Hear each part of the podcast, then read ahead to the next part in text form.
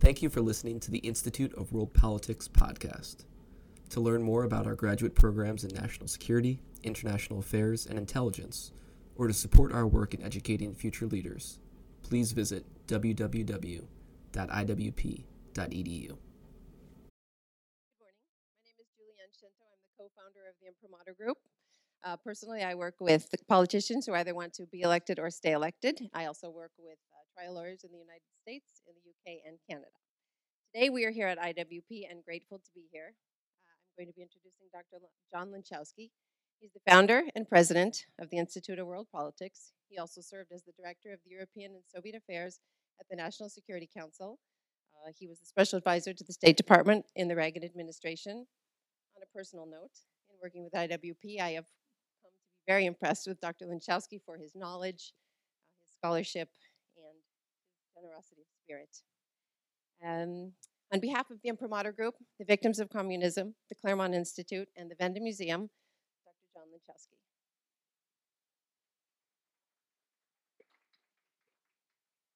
Good morning, ladies and gentlemen.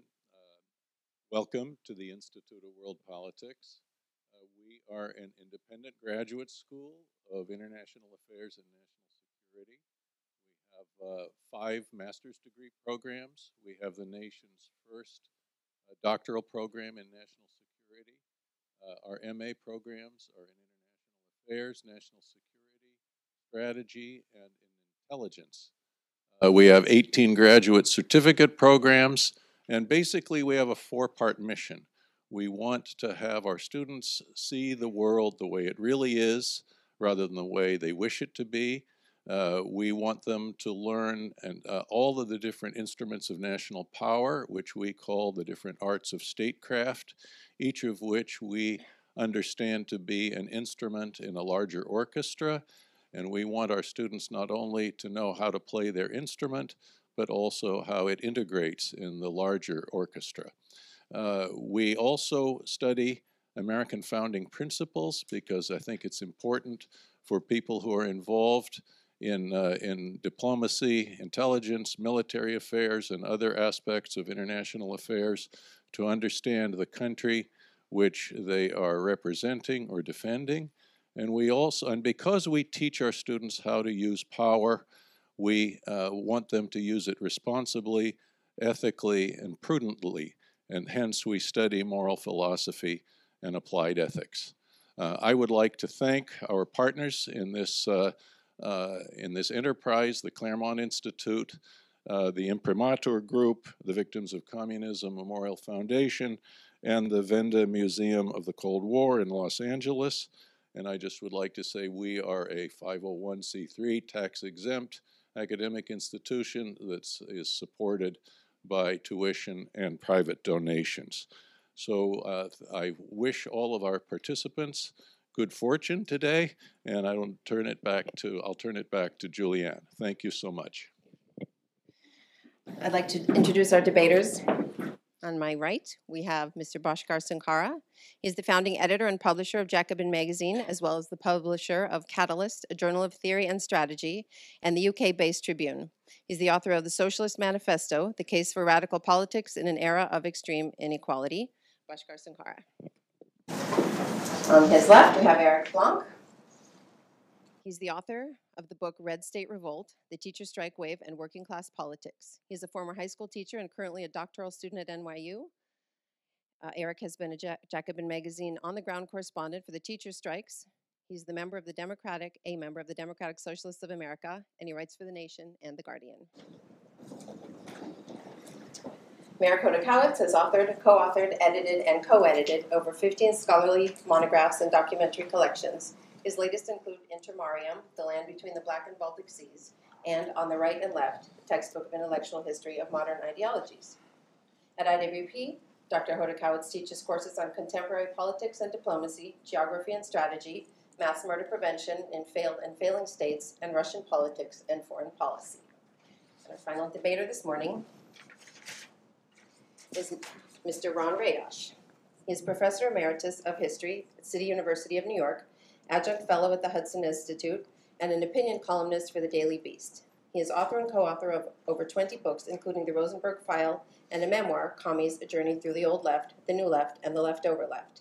His latest article, Paul Robeson, The Price of Self-Delusion, appears in the current issue of the American, of the American Interest.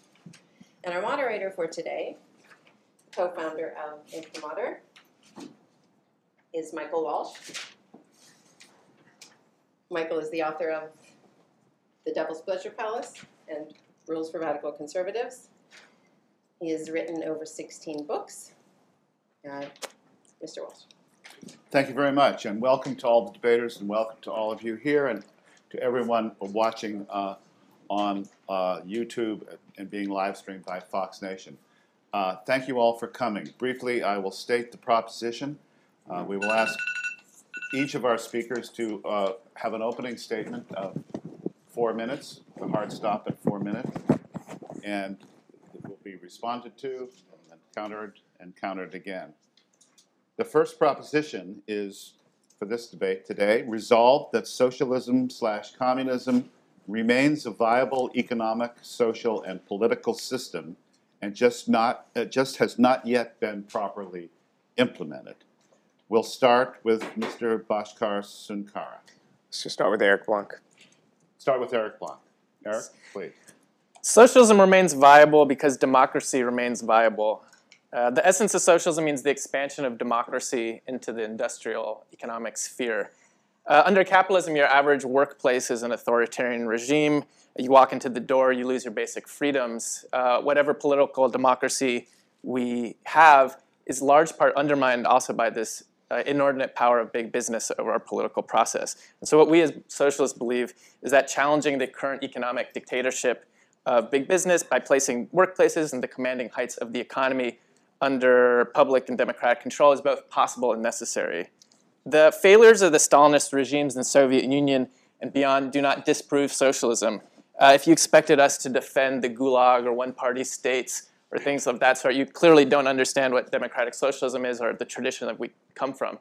Uh, we fought against Stalin. We were actually, in fact, uh, some of the first victims of Stalinism. So not, there's no need for us to defend uh, all of the things that happened there.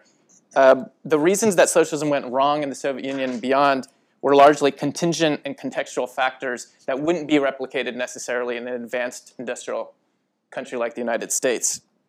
Every single, uh, almost every single country that has so far overthrown capitalism has taken place in countries that have been ravaged by war, primarily peasant, non industrialized countries with low levels of literacy, and basically the types of conditions uh, that would be needed for a flourishing social democracy uh, were not present. So it's not surprising that the Soviet Union ended up replicating uh, many of the problems that capitalist industrialized countries also faced, such as corruption, authoritarianism, economic inefficiency. There's no reason to think, though, that that would be replicated in the United States. But you don't need to look to Russia or to the distant socialist future uh, to see why socialism remains viable.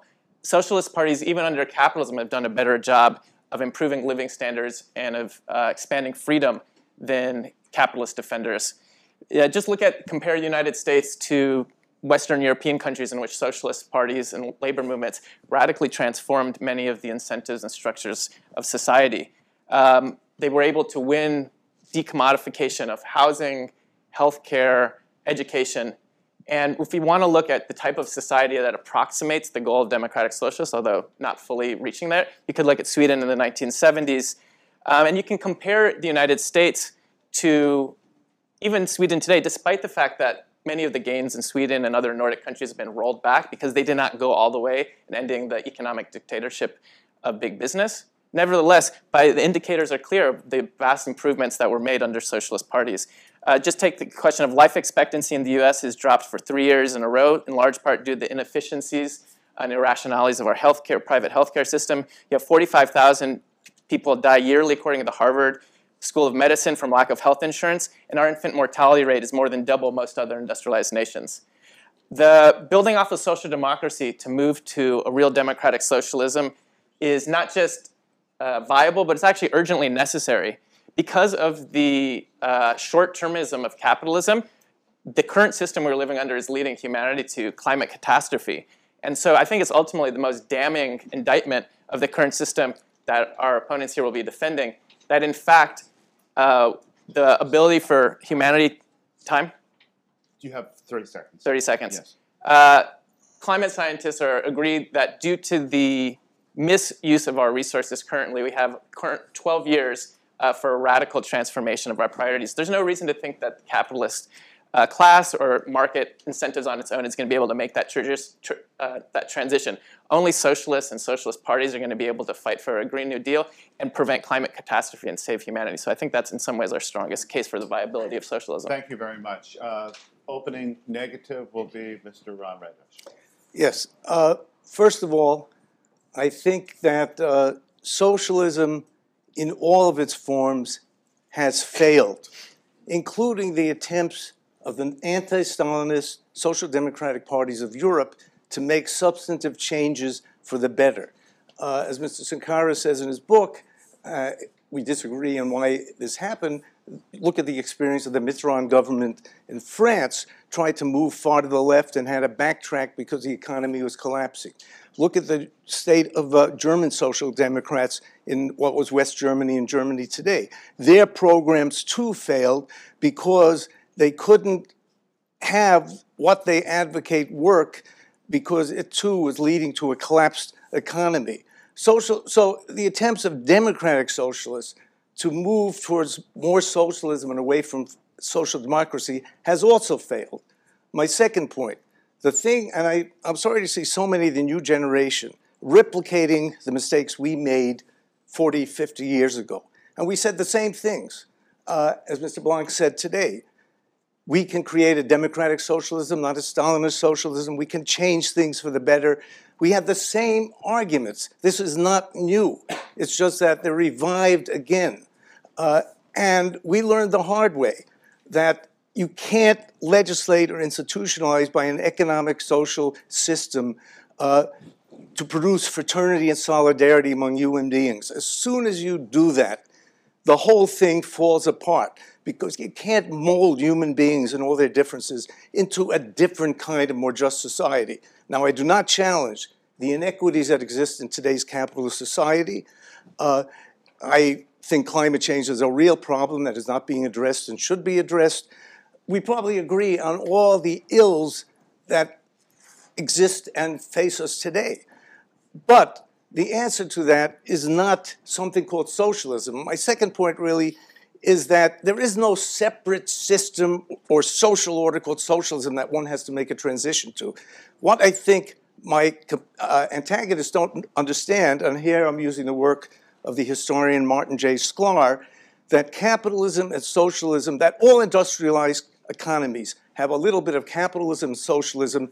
They grow together, they are antagonists together, and they complement each other at the same time. There is no such separate system. And in fact, all the great things the socialists and the social democrats called for before World War I have been achieved in what most people refer to our kind of society public schools, uh, economic reform, better conditions for the working class, uh, advances that help everyone, not just the upper class and the 1%. This has been achieved in our society in the United States today. And in that regard, what we exist in the United States today, insofar as we look at the United States today, and true, you can argue that there are retrogressions, retrogressions made, and the capitalist sector of socialist capitalist mix is gaining more power and endangering some of the re- reforms that have been made. You can make that argument if you want, but they all exist in today's society. So if you want to say, look what socialism will accomplish, I argue that the United States, as the most advanced industrial economy, has already accomplished all these things. Good. Uh, our next speaker is Mr. Bhaskar Sunkara. Yeah, well, I I will thank my opponent for listing some of the achievements of socialists uh, fighting within capitalist countries. And these are achievements that, of course, were foisted upon the capitalist class, foisted upon political elites.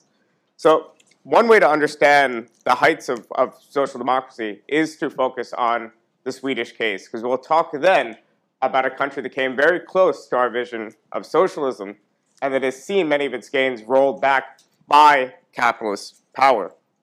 Sweden was a, a, a country that was among the most oligarchical and backward countries in all of Europe. It was rivaled only to, to Russia in its repression and how reactionary its, its uh, political form was. And this country was transformed over the course of a century by conscious uh, Marxists within a social democratic party, a party that ascribed to the Marxism of the Second International. Over the course of 20, 30 years, they won universal suffrage through a political revolution. Uh, then at that point, they extended the gains of democracy into the social and economic spheres. They did this, of course, by the use of sectoral bargaining, by the use of other mechanisms within the capitalist system. But fundamentally, they did show by political coercion. So I think this is a key point. Our opponents would conflate all forms of political coercion with the coercion seen by Stalinist dictatorships. But within Western Europe, socialists were able to put constraints on the activities of private capitalists to do what they will in the market. And through these constraints, we've been able to give more autonomy and freedom to ordinary people. So we should reject this Hayekian uh, uh, separation that, that would say that socialists advocate for equality, capitalists advocate for freedom. The socialist question is freedom for whom? So, for instance, if you own a piece of private enterprise, if you own a firm, and you invested sweat and labor and all sorts of other risks into setting up this firm, and you enter into a free agreement, uh, supposedly with your employees, and that agreement says your employees have to work 10, 11 hours a day. Then a Bernie Sanders figure, a Jeremy Corbyn like figure, uh, uh, pushes through legislation that says there is a maximum restriction on the workday. The work week is now 35 hours. That is an imposition on your freedom as a capitalist. That's an imposition on what you could do to your private property. But in the essence, what it does, it expands the sphere of freedom for those ordinary working people. They now have three, four hours a day to figure out what to do with their, their lives. They now have more autonomy and freedom for the production process. This is the logic of democratic socialism. It's a logic that does imply coercion. It does imply a level of, of, power struggle but consistently, we've seen that the parties espousing these sorts of reforms and the parties that want to, in some, some cases, push forward to fully socialized production by taking away production from the private sphere of, of employees and giving it to workers in self-managed firms, even if they are still competing in a market economy. These are societies that have also seen the expansion of civil rights and liberties, not their erosion. These are societies that have seen parties that have participated in the peaceful transference of power. The Swedish Social Democrats ruled for 50 years. They lost election in 1976, uh, uh, and they got reelected in 1982. This is the history of democratic socialism. It's a history of success. It's a history of the expansion of democracy. It's a history of the expansion of freedom for ordinary working people. Thank you. Uh, our next speaker is Dr. Marek Chodakiewicz of the Institute of World Politics. Well, thank you. Thank you, ladies and gentlemen, for being here. Dr. Radosh, gentlemen, nice to have you here. First, let me put this Swedish myth to rest. Uh, Sweden, like Denmark and Norway, are healthy capitalist society, but there is a parasite. It's called social democracy. It sucks capitalism blind, and it attempts to murder it it hasn't succeeded because the terror is reduced to political correctness and oppressive law. Not only labor laws, it's laws which prevent a human being from speaking the truth. In particular, if you're either a free market enthusiast or a nationalist or a monarchist or a Christian. Yes, there is political correctness and there is social democratic terror. You don't have to kill people to intimidate them.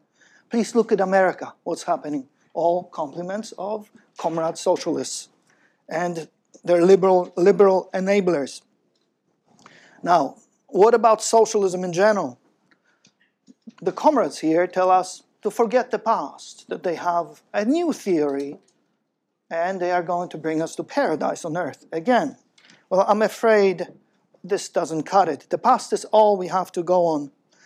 Socialism remains a viable proposition only in a dreamland. Equality exists only because before God. We are all different. Do I look like Michael Jordan? No. Uh, democracy and socialist democracy are like a chair to an electric chair. So we can forget about that unless we want to fry. Socialism also entails a plan, which in turn entails coercion, hence terror, ultimately. Whether it's a terror of political correctness or the terror of the gulags, concentration camps, it's a different story.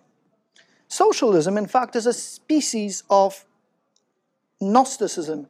It's nothing new under the sun. It's not a new theory, not anything they can invent and try to dazzle us with. It's an ancient antinomian heresy where the elect feel above the law and they are going to dictate to us how to live.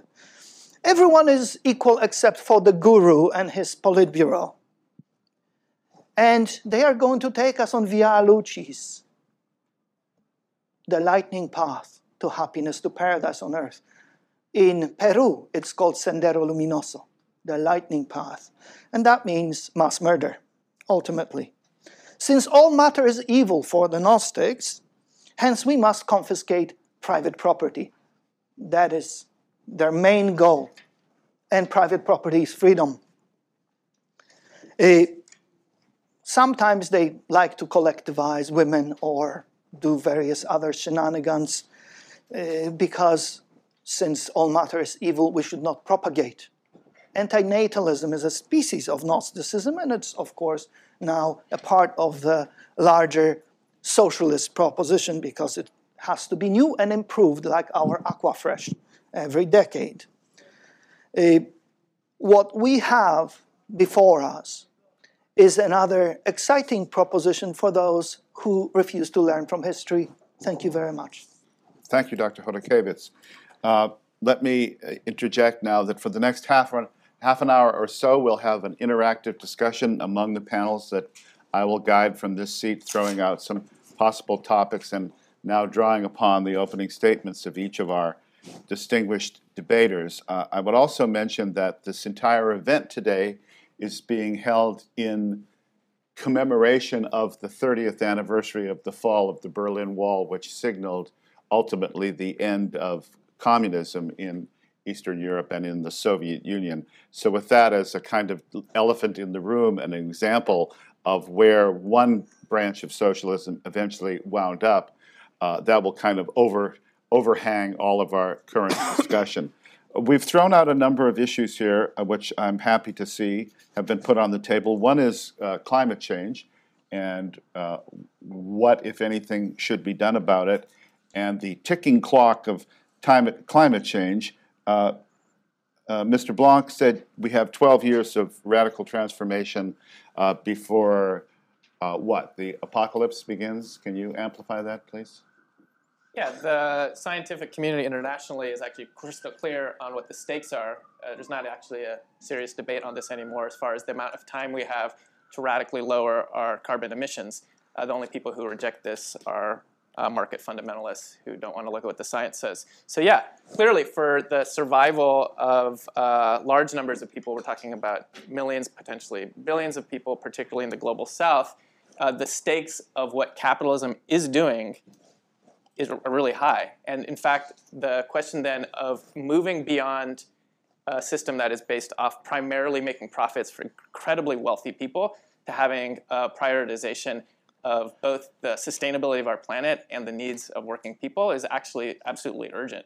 and there was no response. I think it's actually quite indicative of the uh, um, defense of capitalism that actually nobody responded in a serious way to our claims that capitalism is inherently leading humanity to a climate catastrophe. Well, that's what we're here for. Uh, Ron, would you like to speak to that point? Yes. Uh, first of all, I think that if you look at the history of the countries that call themselves socialists, now I think the point you're neglecting is that true, they were under the control of Stalinists. They were vassal states of the old Soviet Union, countries in Eastern Europe, for example.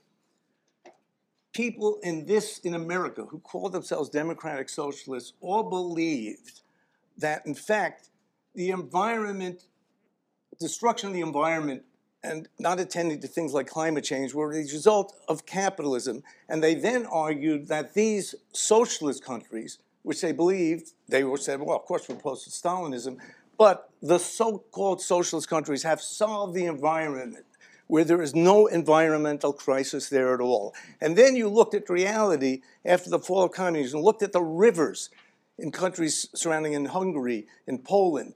The most pollution anywhere in the world were in the so-called socialist countries. And the left in this country couldn't even acknowledge that. I had a lovely mail, not email, in those days it was mail, with the late folk singer Pete Seeger, one of my friends and mentors. And Pete Seeger sent me literally Communist Party USA pamphlets. And he said, you know, I'm for democracy, showing that only the capitalist countries and only the United States was destructing the environment. And then in the socialist countries, there was no crisis at all of the environment. That's the blind spot that they believed. Now, you can argue, well, I never say these countries were socialists, but people who believed in democratic socialism never even challenged those claims because they would say essentially, well, we're not totalitarians, but they're socialists because they outrun the commanding heights of the economy, and I'm a socialist too. So even they're a horrible form of socialism, they still are socialists, and we call them that, and they have uh, solved all the great crises uh, that some attribute to capitalism. Mr. Sunkar, how could you respond to that? I, uh, on a personal note, spent uh, the years 1985 to 1991 behind the Iron Curtain in East Germany, Poland, Czechoslovakia, and Russia. And uh, from my own uh, experience, it was highly polluted, poisonous environment, much, much worse than anything here in the West. So, how do you respond to Mr. Raidak? Yes, I think there's no doubt that the Eastern Bloc states had terrible environmental records. Uh, some of that, I think we have to, if we're being intellectually honest, attribute to catch up and rapid industrialization. So, in other words, today we might say China and India and Brazil might have worse environmental records than the United States and other already developed states. Uh, but I think there's there's no doubt that even transitioning to a form of, of uh, centralized planning or, or, whatnot, which I don't propose, um, in and of itself does not guarantee better environmental uh, outcomes. Uh, planners and state agencies might choose to prioritize rapid development uh, in the same way that a capitalist would choose to prioritize short-term profits. I would say, though, that state planning and investment was hugely important behind one of the positive legacies of the Mitterrand government, which was the execution and expansion of nuclear power in, in France, which took tremendous amounts of state, state planning and investment. So I, I think at the very least we could say that even if we want uh, firms to, to operate, whether they be worker owned, whether it be owned by private capitalists, these firms have to be subjected to forms of regulation. This could take, in some part, a market based uh, solutions like carbon tax or whatnot, but we need to mix that with forms of planning. And I think in your vision, that's compatible. I think we could solve this problem within capitalism or within uh, a democratic socialist system, but we need forms of state intervention and planning. And people who have more extremist views who don't believe in market failures, who don't want to take into account these externalities, will not be able to solve this. And a lot of these people are in our government right now, in the Trump administration. Uh, Dr. Chodakiewicz, uh, uh, Mr. Sunkara raises a good point, I think, also in my own personal experience. Uh, the state of France under Mitterrand, with the Grand Projet, with uh, the social works that were undertaken, uh, the excellent highways in France. As I drove around France, I was very happy for a certain amount of socialist uh, uh, application to the roadways. how do you respond to that? Wasn't Mitterrand France? Wasn't that quite a nice country? Well, France became the dark place in 1789 when the revolution broke out and the Jacobins came and started mass murdering people. It hasn't recovered since. It's a split country, as you see. Mm. But specifically to the specifically as far France. as state intervention uh, uh, for the benefit of France's infrastructure, why stop with France? Sometimes when you go to Bavaria or elsewhere in Germany, people sort of wink at you, some people, and mm. say, you know who built us freeways? The Autobahnen, they're the best. That would be a great socialist leader, Adolf Hitler. Yes. Yes. Okay, I am not uh, uh, Ayn Rand. I'm actually feudal. I'm a conservative. I like a commonwealth with self government a sovereign, a queen or a king, whatever. Uh, I like this republic because that resembles the system I like the most. We do not need the federal government to do everything. We needed the federal uh, system of highways in this country to move our nooks around. And the Eisenhower administration took care of it.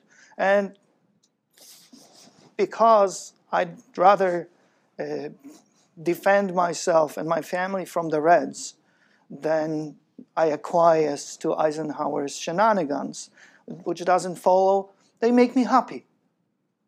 Well, you can certainly now drive from New York to Los Angeles, which you couldn't back uh, in, I can in- also in fly. the 1950s. Uh, I can I want- also take a horse. I'd like to go to It all depends, you know. to Eric Blanc here. Uh, uh, you've mentioned Sweden, both you and your colleague have mentioned Sweden. Oftentimes, when socialism is being discussed, Sweden is held up, other Scandinavian countries are held up as an example. Why not hold up other countries such as Venezuela, which have had an experience with socialism that I don't think any of us would care to share? Why is it always just the Scandinavian countries that seem to be held extolled as a, as a paradigmatic uh, uh, way of, of having state socialism? Well, in fact, I actually already set up why I believe on this, and there was, again, no response, which is that if you're going to compare the United States uh, and compare the types of dynamics we might have here, if, as far as socialism or capitalism, you can't look at a country that is not at an equivalent level of political development and economic development, right? So actually, the important distinction I made was between the United States and uh, Nordic countries that have tremendously improved their living standards, even compared to us on happiness metrics, on metrics of health. And I gave statistics that are irrefutable. And so, if you want to compare Venezuela to the United States, it's not a fair comparison. You could compare Venezuela with many um, unindustrialized uh, countries in South America under capitalism that are similarly authoritarian or similarly uh, racked with poverty, right? And so, why don't we condemn capitalism as a whole for the problems in Colombia, for instance, or in Mexico up until recently? So the question then of comparing the United States to uh, an underdeveloped country in the South is just like not serious intellectually or politically. And so, yeah, that's the reason why we would compare uh, Scandinavian countries or Nordic countries, because those are the conditions in which we uh, most resemble the United States and in which a socialist transformation uh, would be most uh, relevant. But didn't you also just say that Sweden was a backward country, uh, somewhat uh, comparable to the Soviet Union, and then socialism Uh, took root that. in that? You said that, Yes. yes. Uh, Mr. Reda? Yes, I was going to say two things uh, about this. Uh, Bashir uh, mentioned nuclear power, praising the Mitterrand government for using that resource. What is the position of the Democratic left in the United States today towards nuclear power? They are against it because they think we can't go nuclear, that's dangerous. They are against fracking, which helps the economy a great deal, provides more jobs. Now, I would agree there's some problems with fracking, but I think those can be addressed. Environmental problems that affect people where the ground is uh, dug up for fracking. Uh, but the left today that you refer to, uh, with this political correctness, are not the Democratic Socialists. The left today is what Barack Obama criticized two weeks ago the woke left that indulges in the political correctness and the tyranny of political correctness. That left today does not even call itself Democratic Socialist. They are politically correct left. That is, and you can see the great example of that of the banning uh, and the covering up of that art exhibit, ironically in California in one of the high schools, done in the 30s by a member of the American, by a communist who was showing the, what he called the true history of the United States, with the exploitation of Native Americans and so forth. What does the woke left today say? Oh, that hurts our feelings. We can't be- portrayed this way. We have to ban it, destroy it. The compromise reached where they cover it up. That's the left today. It is not Mr. Blancara's, Mr. Blanc's so, uh, socialist movement. Uh, before we get into the to the social part of this discussion, I'd like to stay on the technical and the economic. Uh, Dr. Chodakiewicz, you grew up in Poland, in communist Poland. Uh, wasn't the electrification of the Soviet Union a good thing for Russia?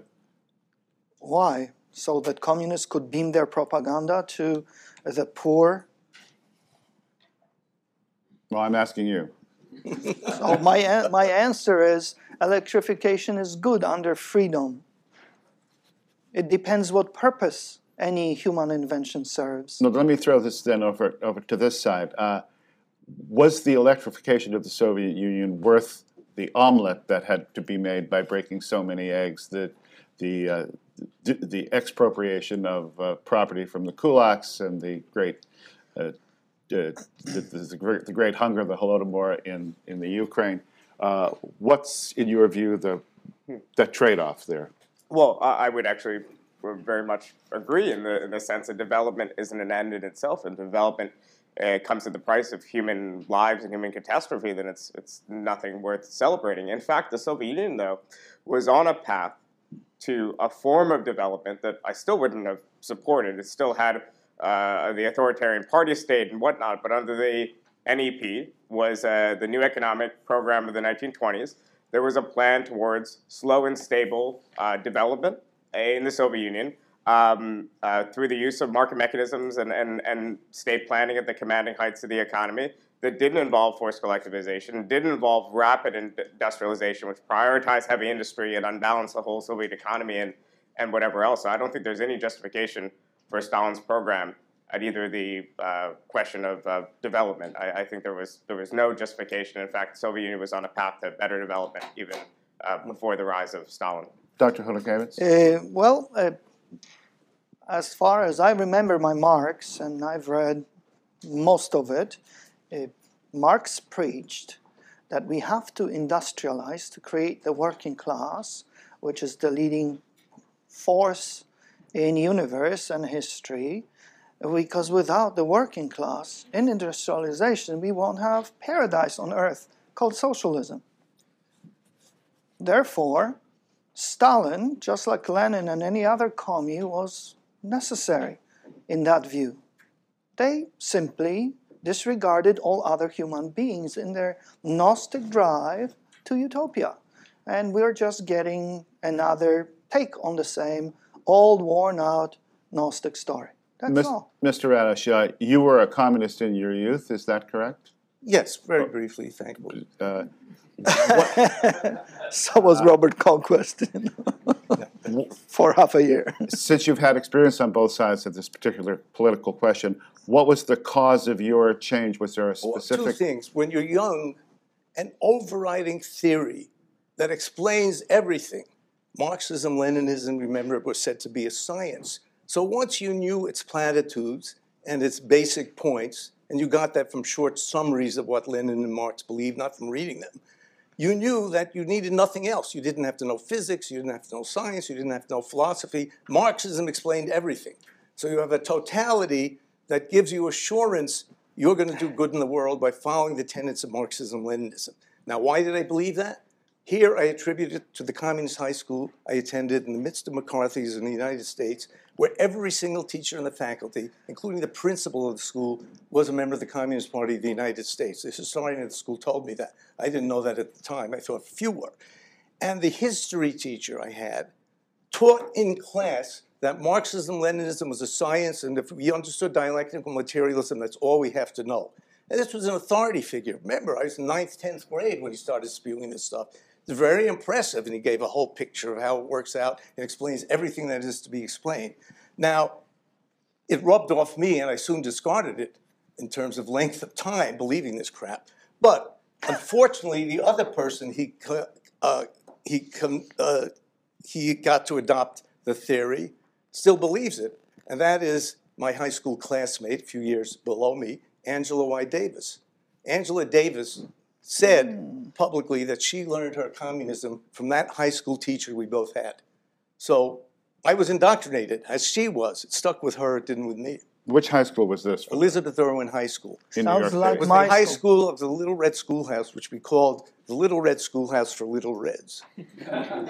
Well, I lived in Greenwich Village for many years, near the Little Red Schoolhouse, so I know. Uh, to the socialists, um, uh, Mr. Radosh has just uh, invoked um, dialectical materialism and the quasi-religious nature of the belief in socialism, certainly in communism as it was practiced in the Soviet Union. What is your response to that?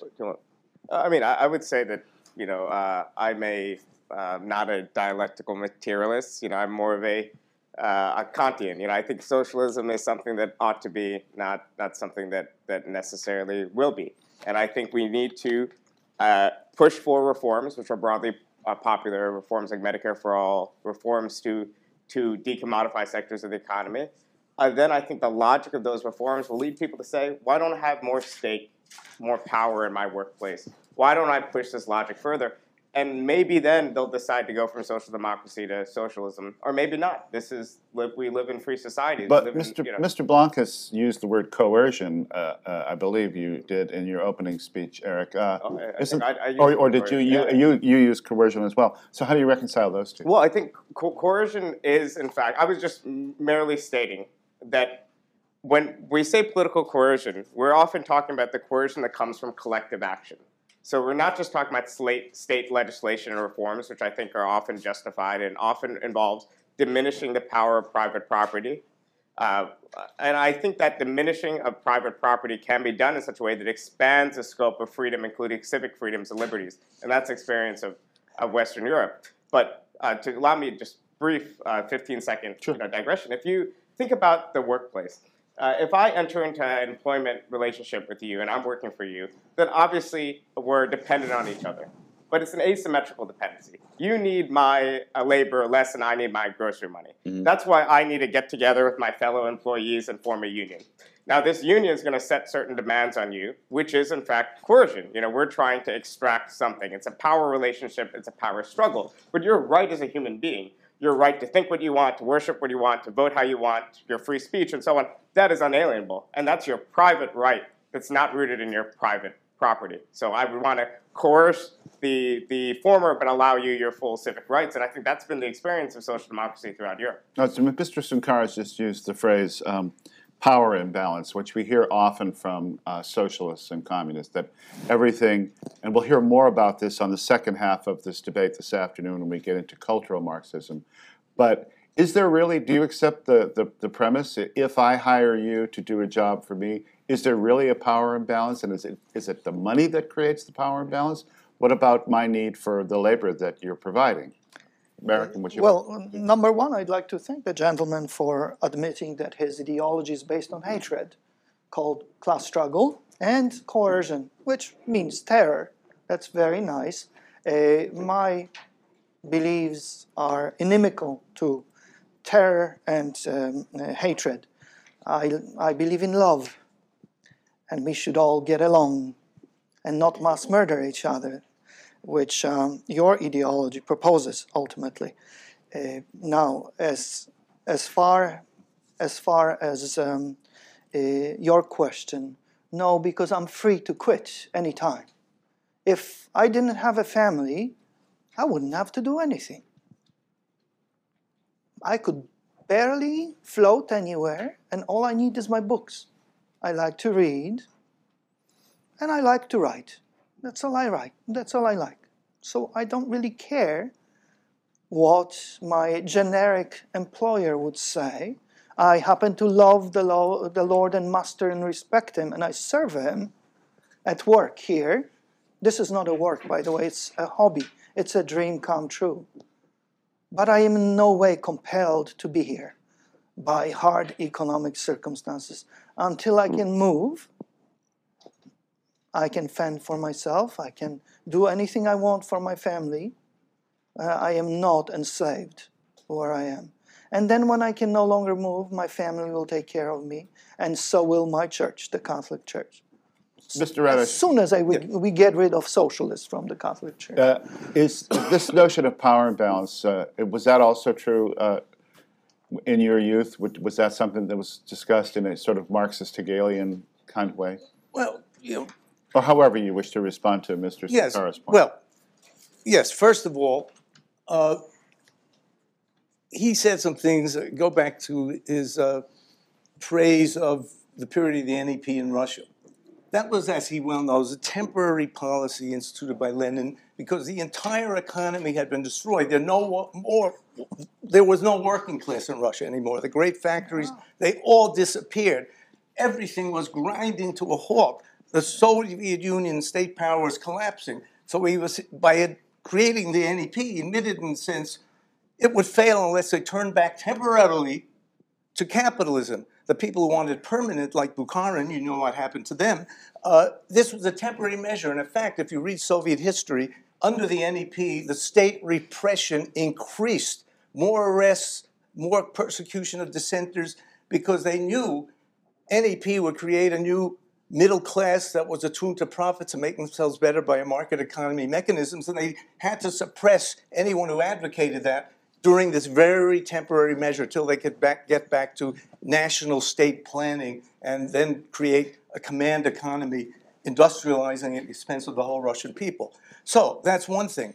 Uh, secondly, uh, the reforms that are mentioned quite often, uh, the creation of unions, and here's where I disagree with Mar- Marek. If you were in the 1890s and the 1900s and you were working 12 or a 14 hour day and then a labor movement created and argued we have to have an eight hour day, you wouldn't have had that except for what the labor movement contributed. There was nothing wrong. Labor movement, in fact, the unions were by and large recognized by the so-called capitalist class and worked within the system and they understood sometimes with opposition from smaller industrialists not so much from larger industrialists they understood that the way to stability and avoidance of strike is cutting a deal with organized labor because they recognized they could not carry on unless they worked with labor within the same system. And the union's demands were largely accepted by the capitalists. And if you read the works of two socialist historians, the late James Weinstein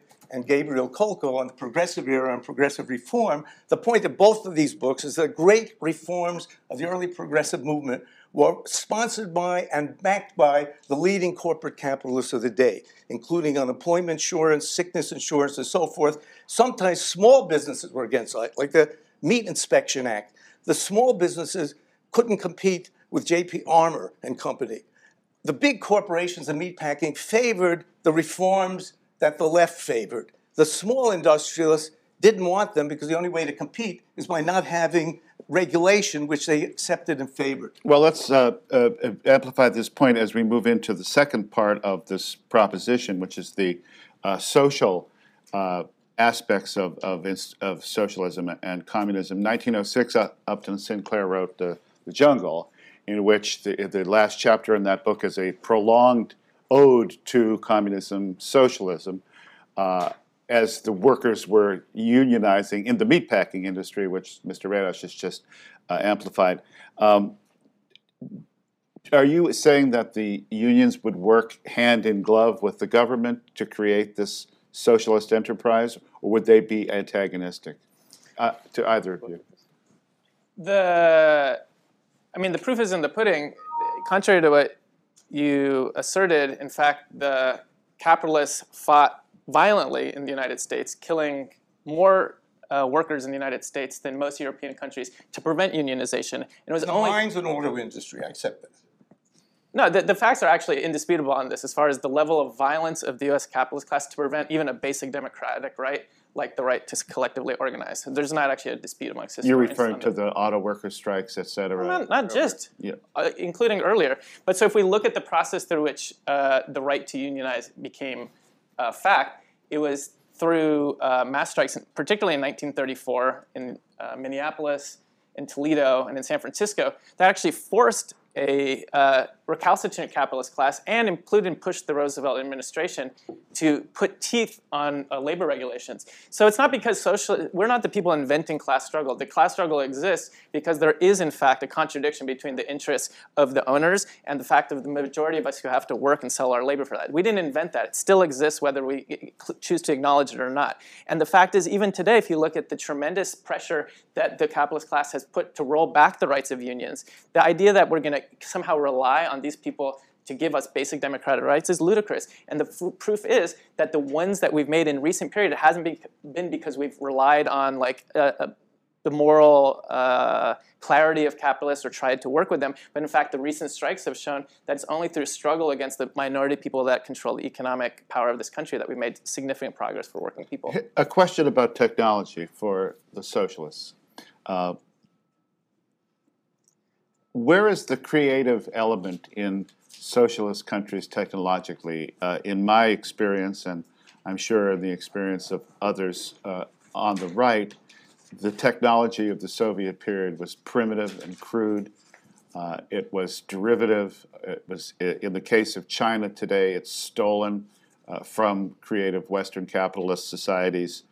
Uh, given the fact that under the economic system there's very little reward for uh, individual initiative, what what is what provides any aspect of technological improvement under a socialist system? Well, in states administered by democratic socialists, you in fact saw through the use of the mechanism of sectoral bargaining a push towards capital intensivity. And it just makes sense. If you have strong unions with strong bargaining power backed by a social democratic state, then those workers are going to make, be able to make higher wage demands. And in the context of sectoral bargaining, um, it meant that the weakest and least efficient firms went out of business the middling firms were able to survive. The most efficient firms were able to accumulate excess profit, a result of sectoral bargaining, to expand uh, production. And they often expanded in a way that limited their dependence on on these um, uh, on on uh, workers by by by capital intensivity. Uh, and obviously, the role of the state is not to control unions, but just to uh, use active labor market policies and things that many people across the political spectrum would, would, would agree with. It isn't it troubling, though, that the definition of fascism under Mussolini was uh, effectively a partnership between government and business, so that they were working in a collective manner. Hitler adopted some of this and, of course, made it even worse uh, socially as he built on that. Are you are you calling for a, a essentially a unitary state here? No, corporatism has taken many forms. Obviously, you know, not all of them fascists, of course. Um, but I also wouldn't describe the regulatory state in the U.S. as as as corporatist. I think actually the arguments are provocative of Gabriel Kolko's triumph of liberalism, but I think they're they're largely debunked. The idea being that uh, big corporations actually want a barrier to entry, so they supported regulations, so it's harder for smaller competitors to compete. I don't think it's rational, but I don't think it actually, as historical record, happened that way. But what I'm proposing is an autonomous, strong labor movement that's driving um, um, development through the use of sectoral um, bargaining and coercing the capitalist class into making certain uh, uh, concessions. So, uh, for example, if you have um, if you're a Swedish capitalist, you'd be able to say in the 1950s and 60s that I don't um, have, um, I have to deal with more regulations, I have to deal with, with uh, higher wage demands than my counterparts in France and, and um, the UK, but I also have relative industrial uh, peace. They were able to say that, but the industrial peace wasn't because the government outlawed in a corporatist framework strikes it was because um, they uh, were out leveraged by a very strong LO, a very strong National Trade Federation. Uh, in Europe, however, the price of hiring a worker is almost prohibitive, and it actually works against uh, full employment, as we see in France, which has an unemployment rate of usually over 10%. Uh, you cannot fire the worker effectively once you hire him. Uh, hasn't that changed the power imbalance between capital and labor in a very significant way? Well, I think that uh, France isn't a good example today, but I think you will see that historically, in these cases, in social social democracies, in a theoretical sense, workers can get bargaining power that can put pressure on firms that mean that weak and inefficient firms will not be able to cope with the wage demands of workers. Why should we want weak and inefficient firms to survive? I think those firms uh, disintegrating and those uh, uh, workers being reallocated to more dynamic parts of the economy is what anyone should want, uh, capitalist or a uh, well, democratic that socialist. Sounds like a capitalist argument, uh, Dr. Horowitz. Well, uh, okay.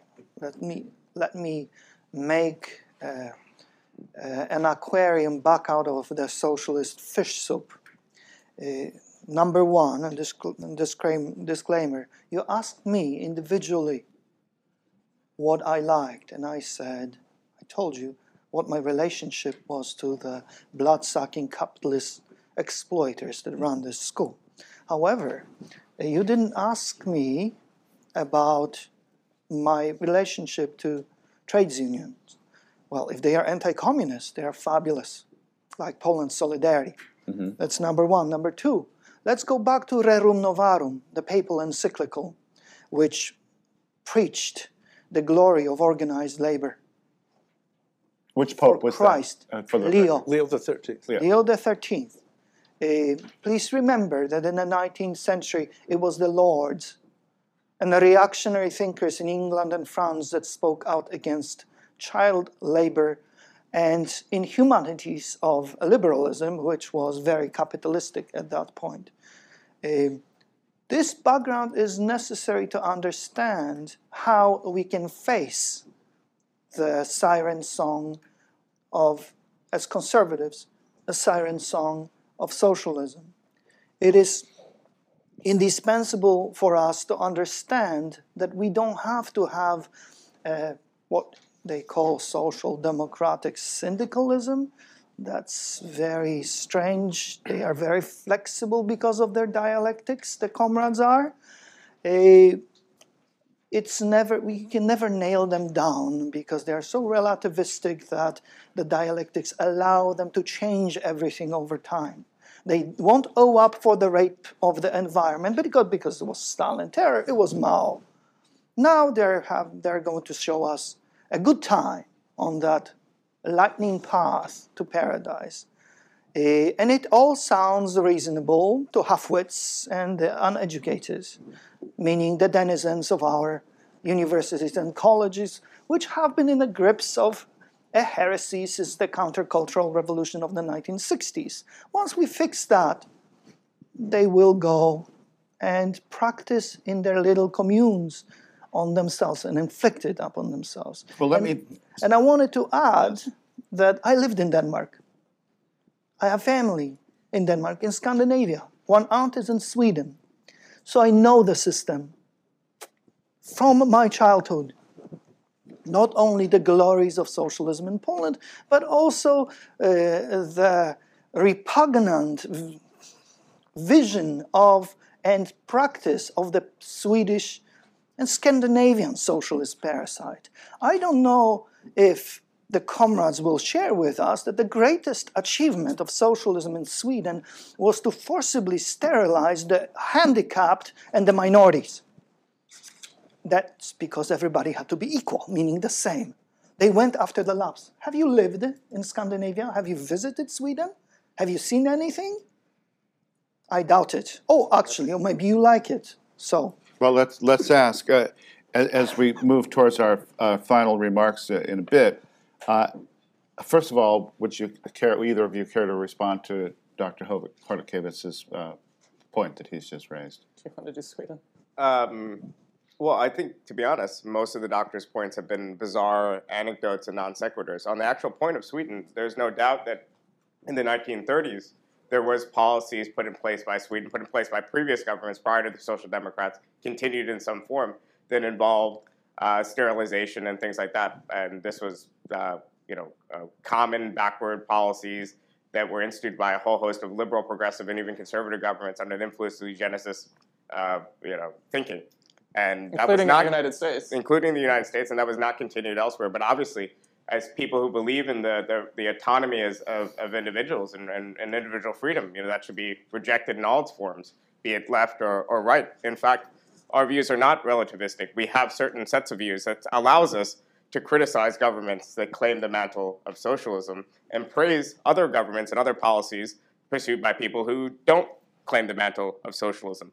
Uh, I salute Social Security and, and, uh, Medicare, products of the, the Democratic Party of the U.S., uh, a, a purely uh, enthusiastic capitalist uh, party, and I say that as a socialist. This is what it means to not be an extremist and to look at history and to look seriously empirically and, and not just a priori, you know, string together um, musings based on, on moral philosophy and nothing else. One of the things that bothers the, the, the people on the right about the, the left in terms of social democracy is that it, it seems to ape the uh, conventions of actual Republican or democratic government, but so, soon enough turns into a totalitarian society. The, the People's Republic of China, the Union of the Soviet Socialist Republic. Uh, the word republic seems to be almost a fig leaf rather than uh, an actual description of the political system, and therefore people are uh, suspicious of it based on the past almost 100 years of this particular ruse. How do you respond to that? Well, in many countries, socialists created modern constitutions and created uh, political democracies that are, in fact, real democracies. Uh, socialists and communists even wrote uh, large parts of the constitution in, in Italy, participated in post war reconstruction, won political democracy and freedom in, in Sweden, expanded the suffrage. We're part of the, the or from the Chartist movement onward, we're part of the expansion of the suffrage and civic liberties. When I see the parliament, when I see a House of Representatives, I don't see a foreign capitalist evil body. I see I see signs of social success. I see signs of success of reformers. I see true democratic institutions. I think we should always be wary of ideologues, left or right, and be wary of what people can do if they have too much power. And we need to preserve a free civic society.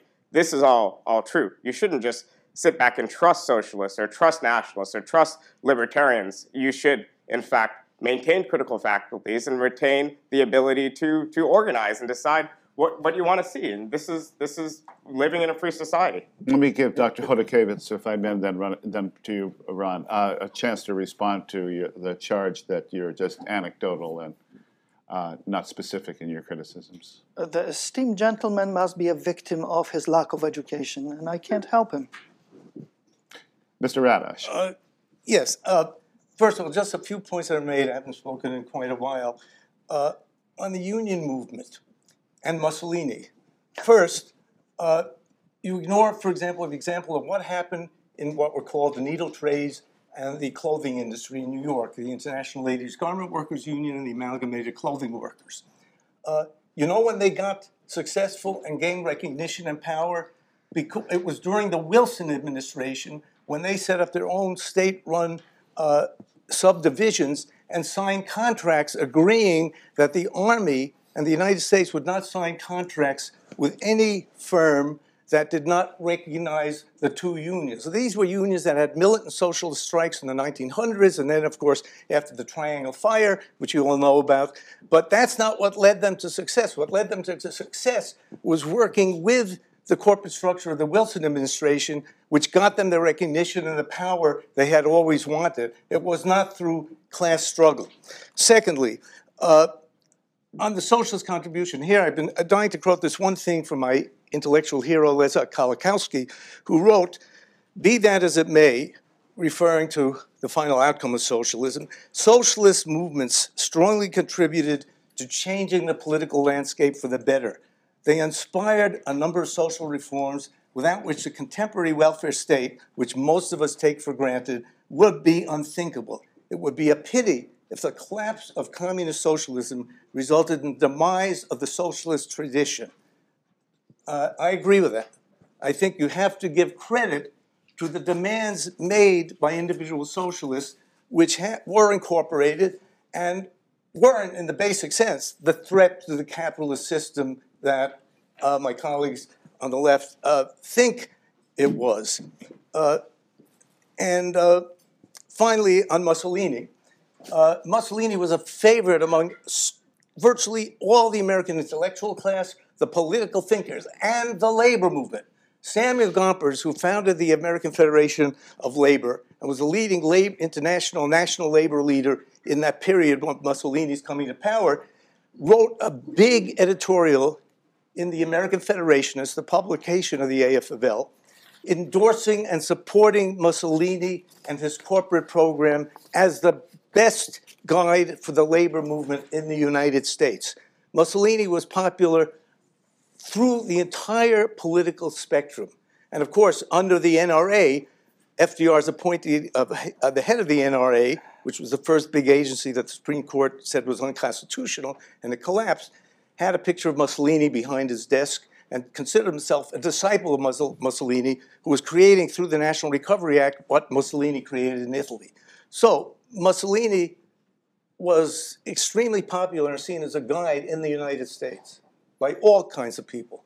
Now, as we move towards our, our final statements in a bit, I would like to uh, dwell on this part of our proposition, uh, which is that communism, socialism has never really been tried yet. Uh, and I'm, I'm, going to turn to uh, our friends on the left here to amplify that. Is, do you accept that it hasn't been properly instituted? And also, uh, is there a way and this will be to everybody, is there a way to synthesize, as Mr. Radosh just suggested, with the incorporation of certain liberal or socialist or union principles, is there a way to achieve a synthesis that is workable and that does not fall to the false promises of the past that resulted in the collapse of, say, the USSR, which only managed to last 75 years before disappearing nearly overnight? Yeah, I mean, I think we need to be honest and say that the attempts thus far that have uh, eliminated private ownership of the means of production have not reached anywhere near the type of socialist democracy uh, and abundance um, and flourishing that we want, right? Uh, our case is not that that is inevitable, though, but that there's contingent and contextual factors about those specific cases that wouldn't be replicated in the United States. But are you still Or- advocating ownership of the means of production for the state? Yeah, but there's a lot of different forms that that could take. That could take the question of uh, market socialism. It could take uh, a lot of different forms, and we've learned from it. Contrary to what's been said, we're not dogmatists. We've learned from the lessons of history, and we're not going to replicate the mistakes that have been made. But the question that yours that's been posed as an alternative to socialism, that somehow we can find a synthesis between capitalism and socialism, we have to look again at the empirical uh, record, which is to say that when welfare states and significant welfare states have been won, it's been capitalists that have tried to undermine that, and that these are inherently unstable uh, syntheses. So the question is either we're going to move forward from social democracy to real socialism, or it's going to get rolled back, and that's what we're experiencing all across uh, Western Europe right now. So the idea that there's some sort of lasting alternative to socialism is just not borne out by the record. And I think that either we're going to have to move towards a real socialist solution, or we're going to see the rollback of the gains that again were won by our side and not benevolent gifts from, from above. Dr. Chodakiewicz, how can you respond? Would you respond to that, please? Well, here we go again with real socialism. Lenin and Stalin were not dogmatists. Lenin introduced the NEP to save communism, which he had attempted to institute following the Bolshevik coup. Stalin made a pact with Hitler because that's how dialectics dictated. Because whatever And Roosevelt. whatever whatever advances the cause of the revolution is objectively good. A real socialism I had in my school, in my childhood. It sounds pretty much like Professor Radosh's uh, school, except some of our teachers were dissidents, and most of what I learned was at home from the survivors of Auschwitz and Stalinogorsk Gulag, and various other assorted human wrecks who were experimented upon by the socialists. So I was saved by Ronald Reagan and the United States of America because I went back to Poland for in 1980. I just turned 18. I thought there would be an anti-communist uprising to fight. Unfortunately, uh, Solidarity was crushed. My father went to jail as usual, and I was in the student underground fighting against ideas like this, publishing underground an underground news sheet and distributing stuff. The Americans got me out. For the first time in my life, the secret police wouldn't come to confiscate my books in California. So I, I still think I'm in paradise, except now the paradise starts smelling, starts smelling of socialism. We need to be clear headed.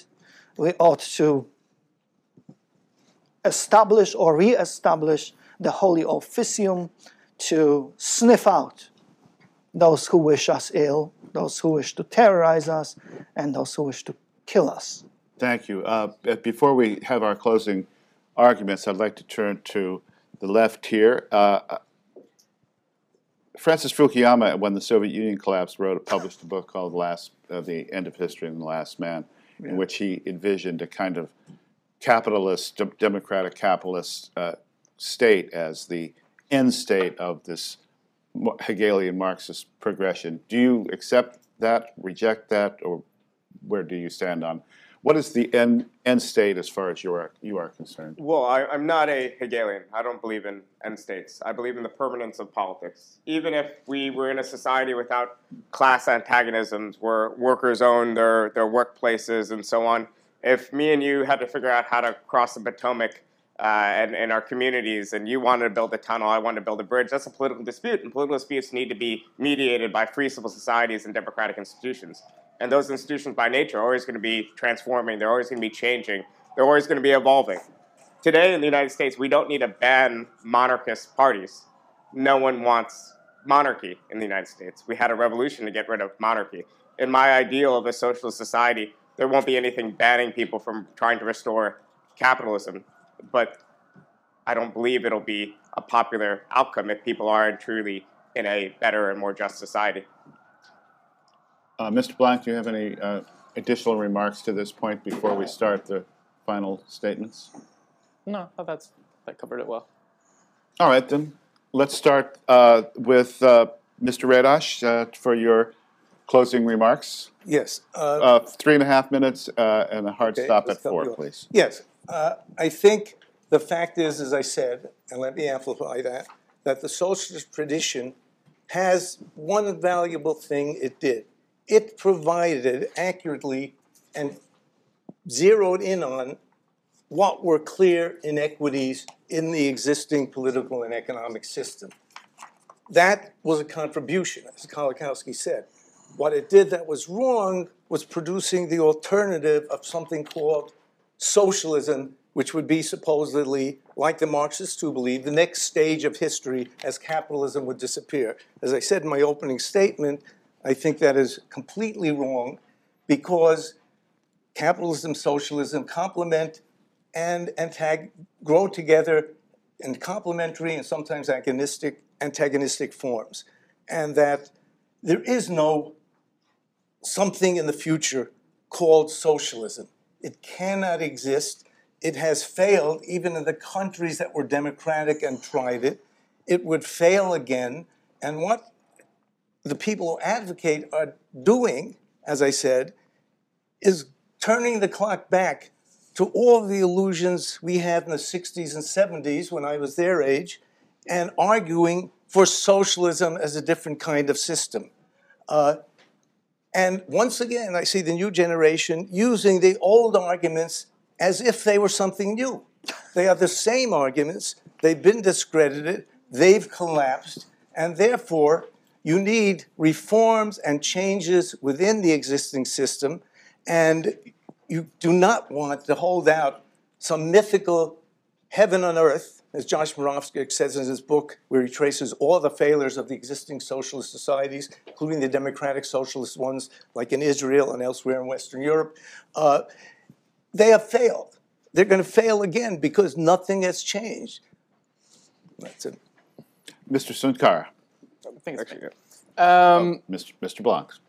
so our case was that we should defend and expand democracy, and uh, surprisingly, no strong, or maybe not that surprising, no strong argument was made against that. Uh, we need to separate out capitalism and democracy um, from each other and not conflate them. Because in fact, democratic gains were made primarily, and the evidence is quite clear on this, from struggles from below, not uh, granted by uh, capitalist owners. And in fact, the same is going to be the case now. The expansion of democracy is going to take the form of struggles from below against the people that currently run the society.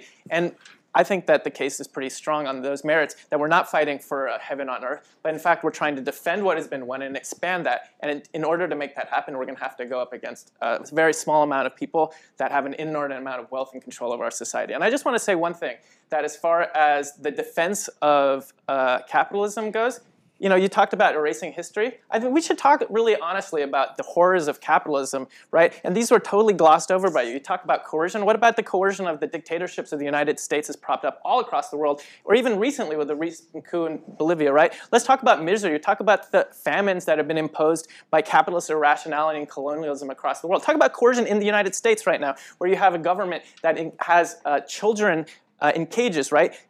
Like, let's just be real. Talk about the United States repression, about the repression of socialists and dissidents, and not even just radical people against the war. So this, you know, this idea that democracy and uh, capitalism are the same thing is just not borne out by the record. Our record as socialists, as democratic socialists, is far better than any of our competitors. And for anybody who's seriously interested in the record of history, I think it's quite clear who's on the side of democracy and who's on the side of minority rule. And I'll just end with this: the basic proposition that I ended with at the start of my talk was not refuted, which is that if we have a chance of existing as a human species, given the threat of climate catastrophe, we're going to have to have serious coercion against the capitalist class to be able to radically transform the way our energy resources are being used. You have a fossil fuel industry right now that is willing to literally drive humanity into the ground, right, because it will get a little bit more profits. So the question is, right now, it's not an abstract question. It's a question is, who is going to actually be able to preserve the gains of human civilization right now? I would argue that it's quite clear that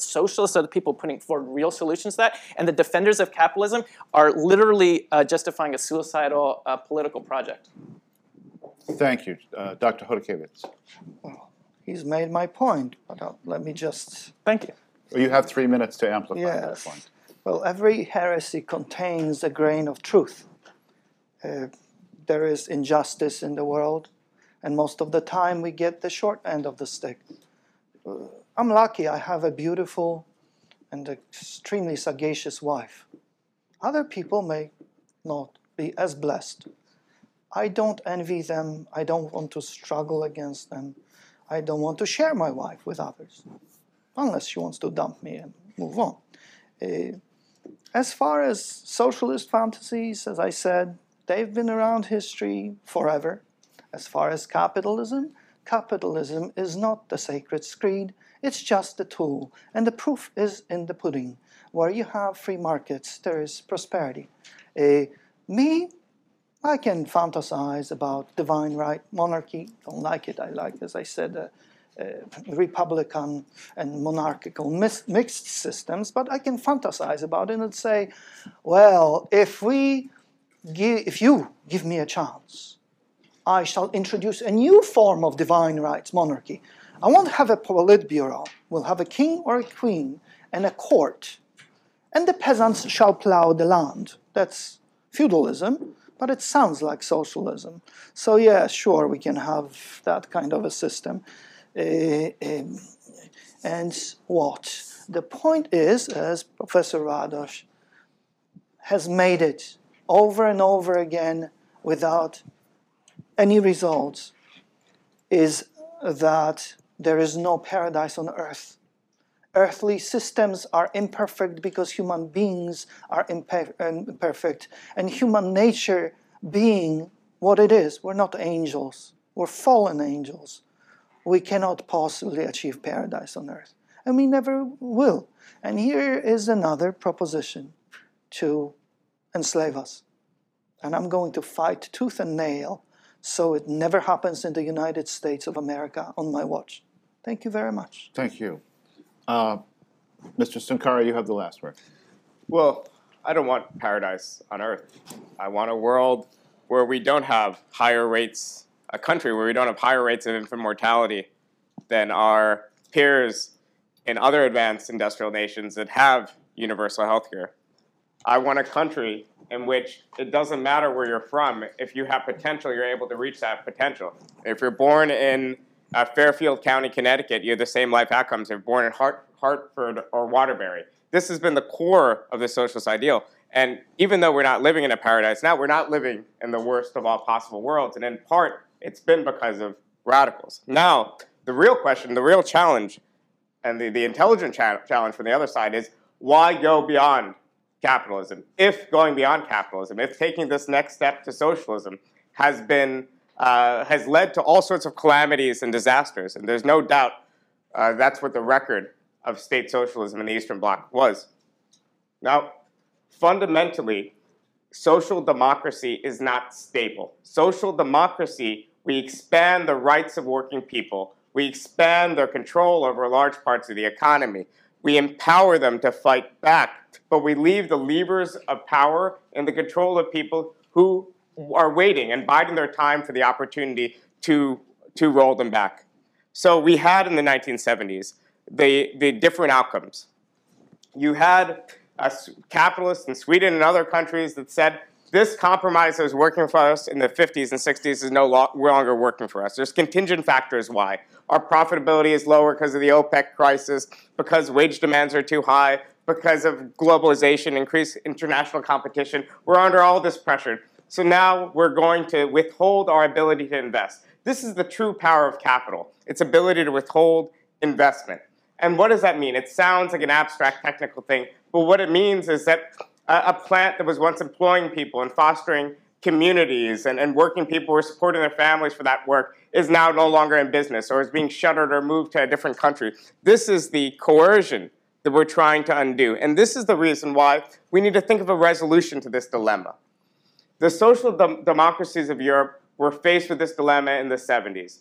One path was to simply find a way to restore profitability, to let capitalists restructure, which meant deregulating a bit, smashing unions to restore profitability. Uh, then our gambit was, well, at least in this re- condition of restored growth, we're going to be able to, to tax and we're going to be able to uh, maintain our, our core parts of our welfare system like, like healthcare. But there was always a choice in the left of social democracy, which was slowly converting ownership of these private industries to collective ownership by workers, not the state, but turning each and individual uh, worker into a worker ownership. This is the socialist vision. It's a true ownership society. What capitalists are not advocating for is not the market. The market's not the same thing as capitalism. What they're advocating for is a society built upon the petty tyranny of individual capitalists. I believe every worker can govern. Thank you very much. Leon Trotsky said that in the Soviet Union, every Soviet man will be like Socrates. And I have a question for Bhaskar. Very, very If the- briefly, yes. If you have these goals, why are you supporting for power in Britain an extremist anti-Semitic Stalinist named Jeremy Corbyn? If that's the way forward, which you advocate in your book, it I I think, stands in I- the way of everything you just I, I said. think Jeremy Corbyn is is neither of those things. I think, in fact, he has okay. views far closer to yours than, than he does to, to mine. So you're an anti-Semitic Stalinist? Congratulations. Well, I never thought. let me let me uh, first of all thank all of our uh, debaters for the very stimulating discussion that we've had. A couple of observations of my own. I think we still haven't resolved the problem for the left that the right simply does not trust you. That the historical record seems to indicate a lot of dead people, a lot of destruction, a lot of coercion, uh, to very little end.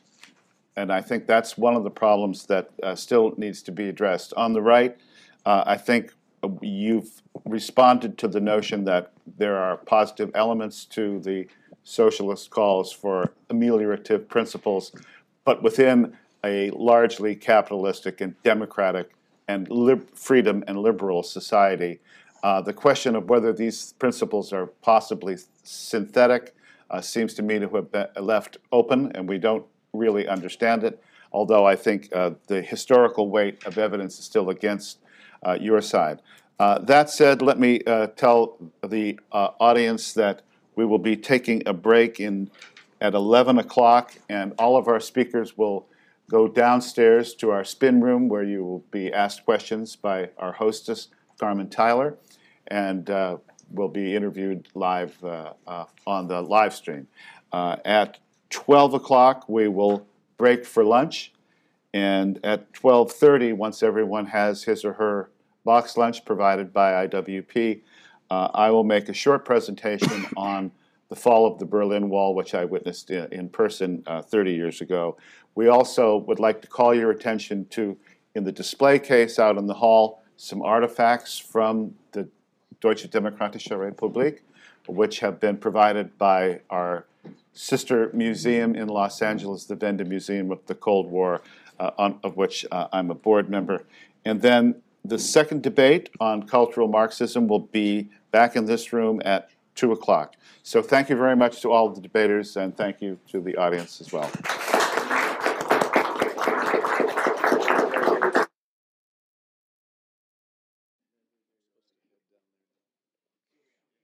Thank you, everybody, for coming. I want to bring everybody's attention to the afternoon debate, which will be resolved that socialism and communism, having failed repeatedly in the 20th century at the economic level, now seeks to implement its social goals via cultural Marxism. That'll be at 2 o'clock. We have four new debaters. So it was an Oxford style debate, which isn't often done in this country, but I hope uh, we've done it fairly. Hope you're both happy with that. You'll also be able to hear more questions from our debaters uh, after this. They will be in the media room. If you have any questions, you can pass them to me. I want to thank Michael Walsh for uh, moderating our debate. And Carmen, now we cut to you.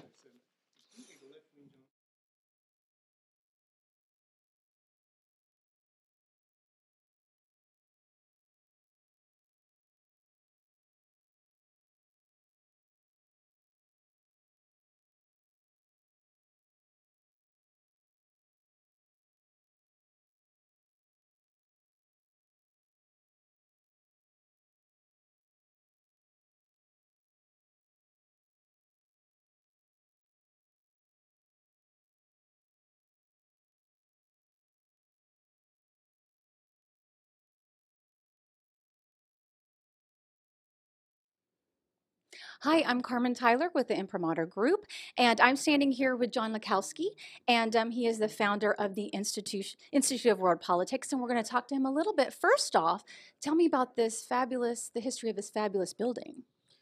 This uh, building was built in 1908 uh, by Charles Marlatt, who was the chief entomologist of the agriculture department, who uh, married a very prosperous lady. Uh, but I like to say that if you want to live in a 12,000 foot mansion like this, eight blocks north of the White House, you just need to become an entomologist. um, anyway, uh, it was a private mansion until um, 1969. What's noteworthy about it is that he was an artist and he designed all of these different insects, which he sent to the wood carvers. And there are carvings in the wood paneling in our major public rooms of butterflies and beetles and dragonflies and all sorts of wonderful things. In the 1970s, the the um, the building was uh, the trade mission of the Soviet embassy, Okay. and it was also a KGB station. Oh, wow. And so um, uh, we have here one of our master's degrees is in strategic intelligence. It's the first intelligence degree outside of the U.S. government. And uh, one of our courses is in counterintelligence. And in um, that course, we had a guest lecturer once who was a, uh, a KGB defector who uh, announced to the class, I used to have office upstairs. Oh my goodness, that's fascinating. Oh, now it houses the Institute of World Politics. Yes. yes. So, um, tell me, why did you fo- found the Institute of World Politics? I served in uh, con- on a congressional staff in the State Department and the National Security Council. I had the Soviet portfolio for four years under Ronald Reagan in the White House, and I found that there were many people doing uh, jobs in government for which uh, I thought they were inadequately professionally prepared, and I included myself in that number uh, on certain things, in spite of having had a very substantial education in international affairs. And so um, I, uh, I found that nobody except senior military officers studied military strategy. I happen to think that diplomats and policymakers who make the decision to send our troops into harm's way should know something about military strategy and should be able to integrate the diplomatic art with the military art. I found that most intelligence officers, maybe 90, 95%, had never studied intelligence. There's a lot to study. There's the history of it, there are, are the policy issues, there are the epistemological issues. Epistemology is the theory of knowledge. How do you know something is true? How do you know that your own cultural biases or foreign disinformation or strategic deception are not uh, coloring your views of reality. Uh, there are many other impediments to seeing foreign reality correctly. Uh, none of the major schools of international affairs were studying things like propaganda, disinformation, strategic deception, and so on. Um, then nobody was studying counterintelligence.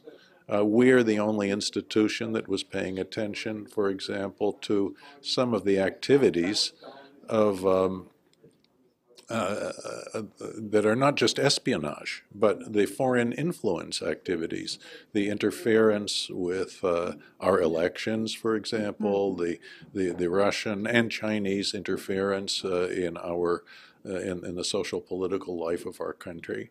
Uh, we have been studying this. we teach it. We've been filling these gaps. There are there are many other gaps. The whole field of public diplomacy which uh, is relations with people and not just with governments.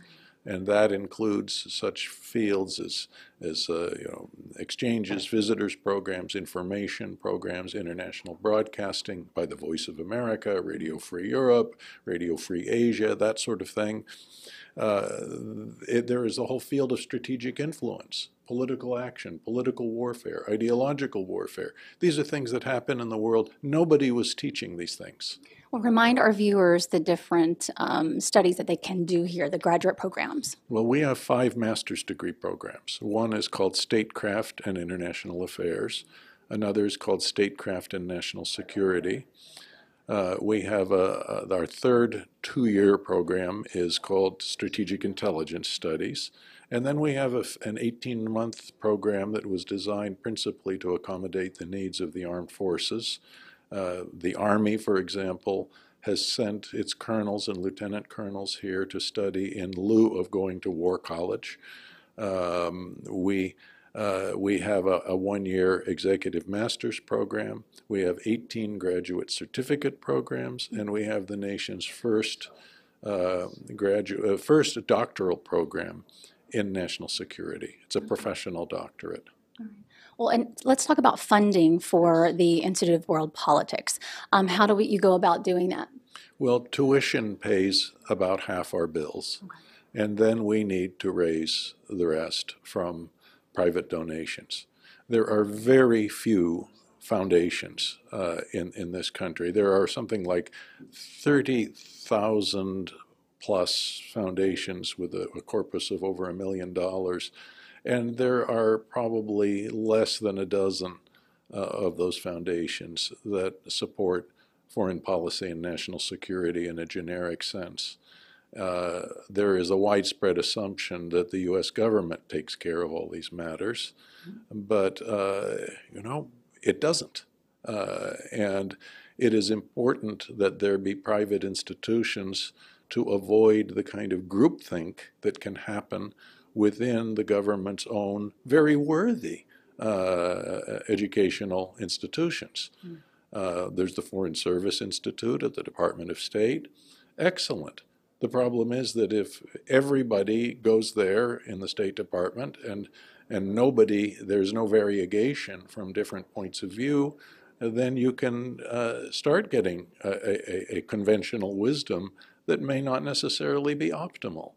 Um, the, the, Army, for example, has is is is I believe the most enlightened of the U.S. government institutions uh, in this in the, on this score because it does not want to create groupthink. It, it doesn't want to get stuck in going to war, for example, with the wrong doctrine.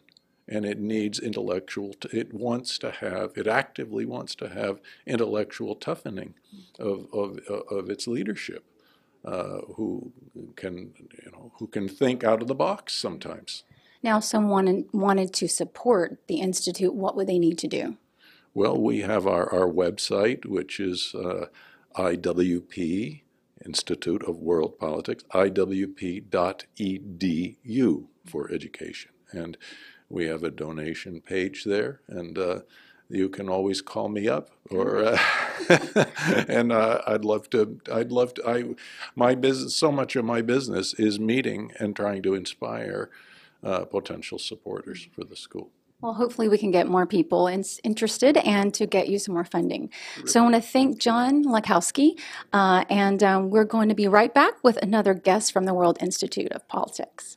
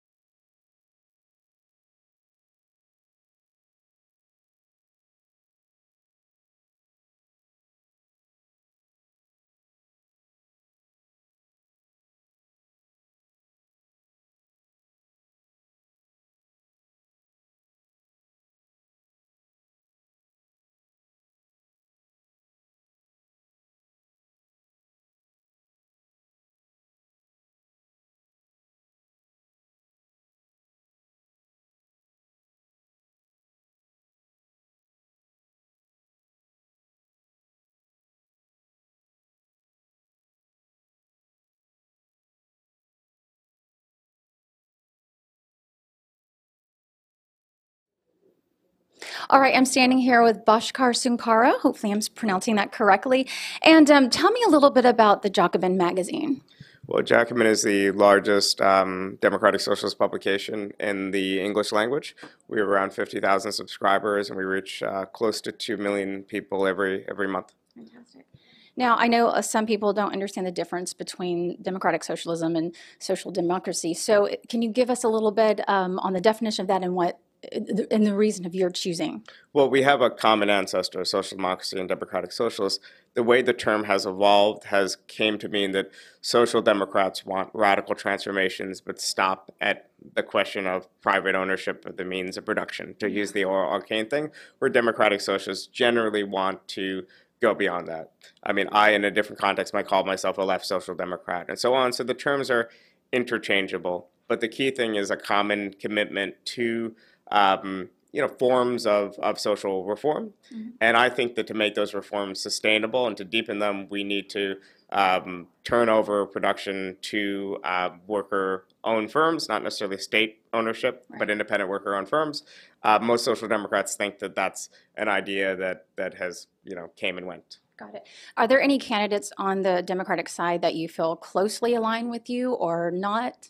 Well, I think that on the actual ideology of democratic socialism, uh, there's no real candidates in this this field. It's not. It's a question that's not particularly relevant. So the question of Medicare for all, for instance, is an important one.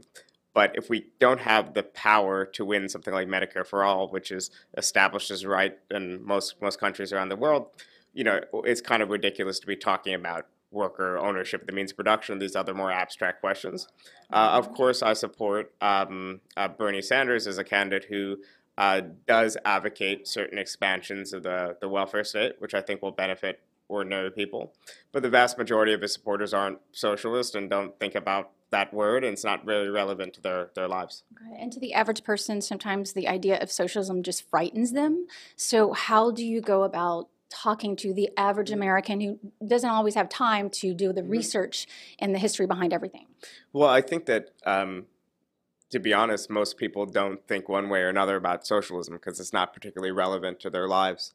And if someone, when it comes to mind, they think of the Soviet Union, I would think, yes, that's a terrible example of a, of a government. The same way, if you advocate a form of capitalism and someone thinks about Pinochet and, the, and what happened in the 1970s in Chile, you'd be like, yes, that was terrible, but I'm advocating something different. Um, often, a lot of Americans think about um, Nordic countries, and I say, yes, there was a lot of positive reforms there, but I want to go a little bit deeper. But often it's about taking issues from a less abstract plane uh, than just talking about, you know, asking questions about what people uh, act- are actually experiencing day to day. And in America, there's a huge layer of the population that's been neglected by elites in the Democratic Party, been neglected by university professors and talking heads and whatnot, and cast aside. And a lot of them are drawn rightly um, to uh, a candidate in Trump that at least speaks in a little bit to to what they're experiencing. I think he's has the wrong solutions. He's going to end up immiserating more people uh, in, in many many different ways. But I think that those are the people that that we need to be reaching out to as well, not just liberals or, or others. Got it. One other question How close is America to having a good balance between socialism and capitalism? Well, I think that there's an immediate set of reforms that are broadly popular. I think um, if we win Medicare for all, if we expand a jobs program so everyone who wants to work can contribute to society, I think that's a huge um, start. And that'll mean a better world. It'll mean uh, less, uh, um, more infants surviving their infancy. It'll mean more people living into older age. It'll mean people actually being able to retire with dignity at 65 after a life of hard work, being able to enjoy retirement. And I think that's what most people want. Now, if they want something beyond that, then I'll be there to advocate something beyond that. But I think that that really that's that's what Americans are fighting for today. All right. Thank you very much for talking with us. And um, yes. Okay, we have questions from students. Hi, how are you? Pleasure to meet you. So I just wanted to ask you, you insisted earlier, and I agree with you, you insisted that, uh, should I take that? You can if you Okay, thanks. You, you insisted earlier that, uh, um, that citizens should hold their governments accountable no matter what form of government they have. Absolutely agree hundred percent. The question is, once I've surrendered my natural right to private property, how do I then manage to hold my government accountable? Thank you, sir. Well, I think that you have your civic rights and you have rights rooted in, in other other forms. So one way to think about it is this: uh, the average person, um, of course, we should separate personal property and private property. Your co- your home, your your car, your toothbrush. You know, these are uh, are forms of personal uh, property. Private property, your right as a business owner, for example. Well, if that's a important right to expressing your political views, then how come that right is limited to merely 5 6% of the, the population. So instead, what I'm proposing is expanding that right of ownership from 5 6% of the population to 60 70% of the population, people who work day to day. Of course, we'll still have to elect a management. Of course, if you don't show up to work, you'll still have to get fired. Of course, inefficient firms will still have to fail so we can compete and innovate. But, but I'm for expanding that right, not diminishing the right. Yeah. Okay, so the thing is, though, that I don't recognize the difference between personal property and private property. I believe that private property is whatever I earn. It's, uh, it's an extension of my ownership of myself, so that I use my time, my talents, my capabilities, my effort to create new wealth. That wealth belongs to me as an extension of myself, and any, uh, any abrogation of that right is an abrogation of my right of self ownership, which is the most fundamental right there is. I am me, I own myself. And at the moment that anyone tries to take away anything that I own because I created it or I earned it, they've stolen from me and they've abrogated that right. So I don't recognize the difference between personal property and private property. Thank you, sir. Well, yeah, I think the key is wealth is socially created.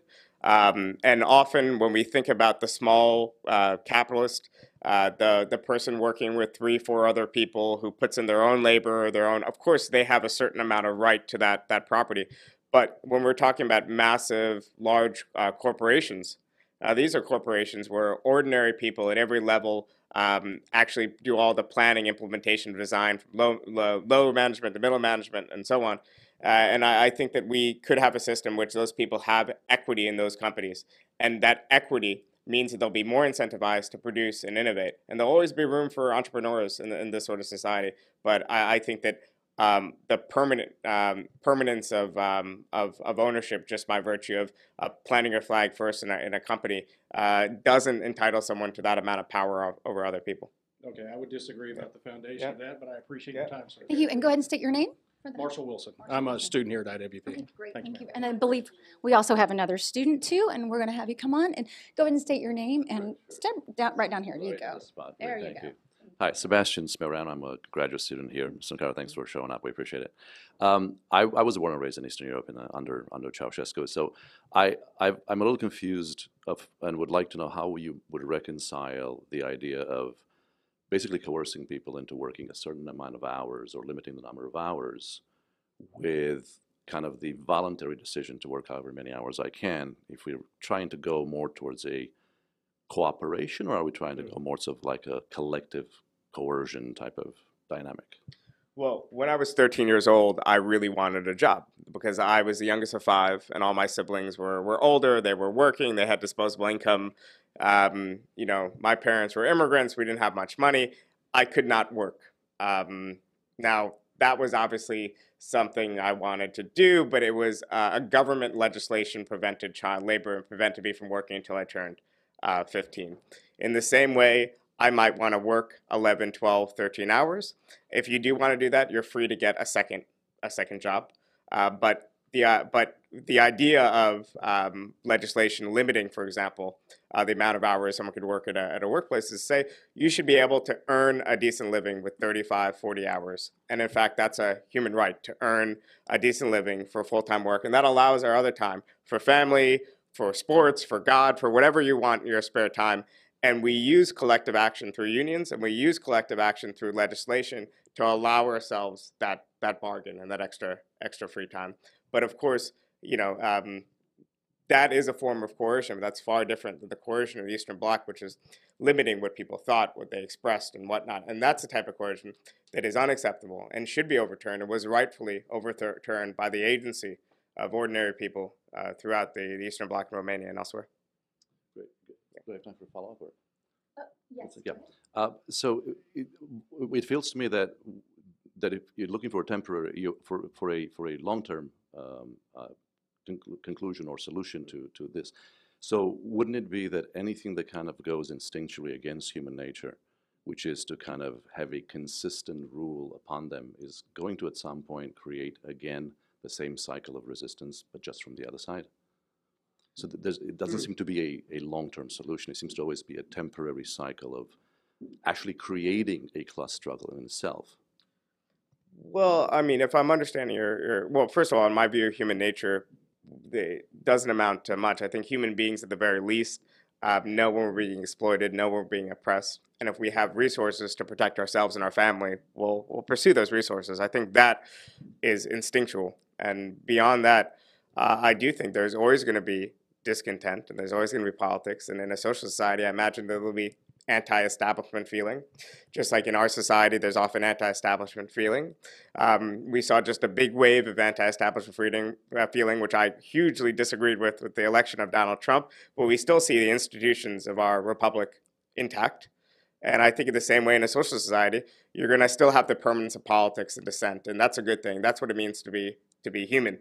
Um, and we, if we ever try to eliminate that instability, then we're truly on the road to, to serfdom.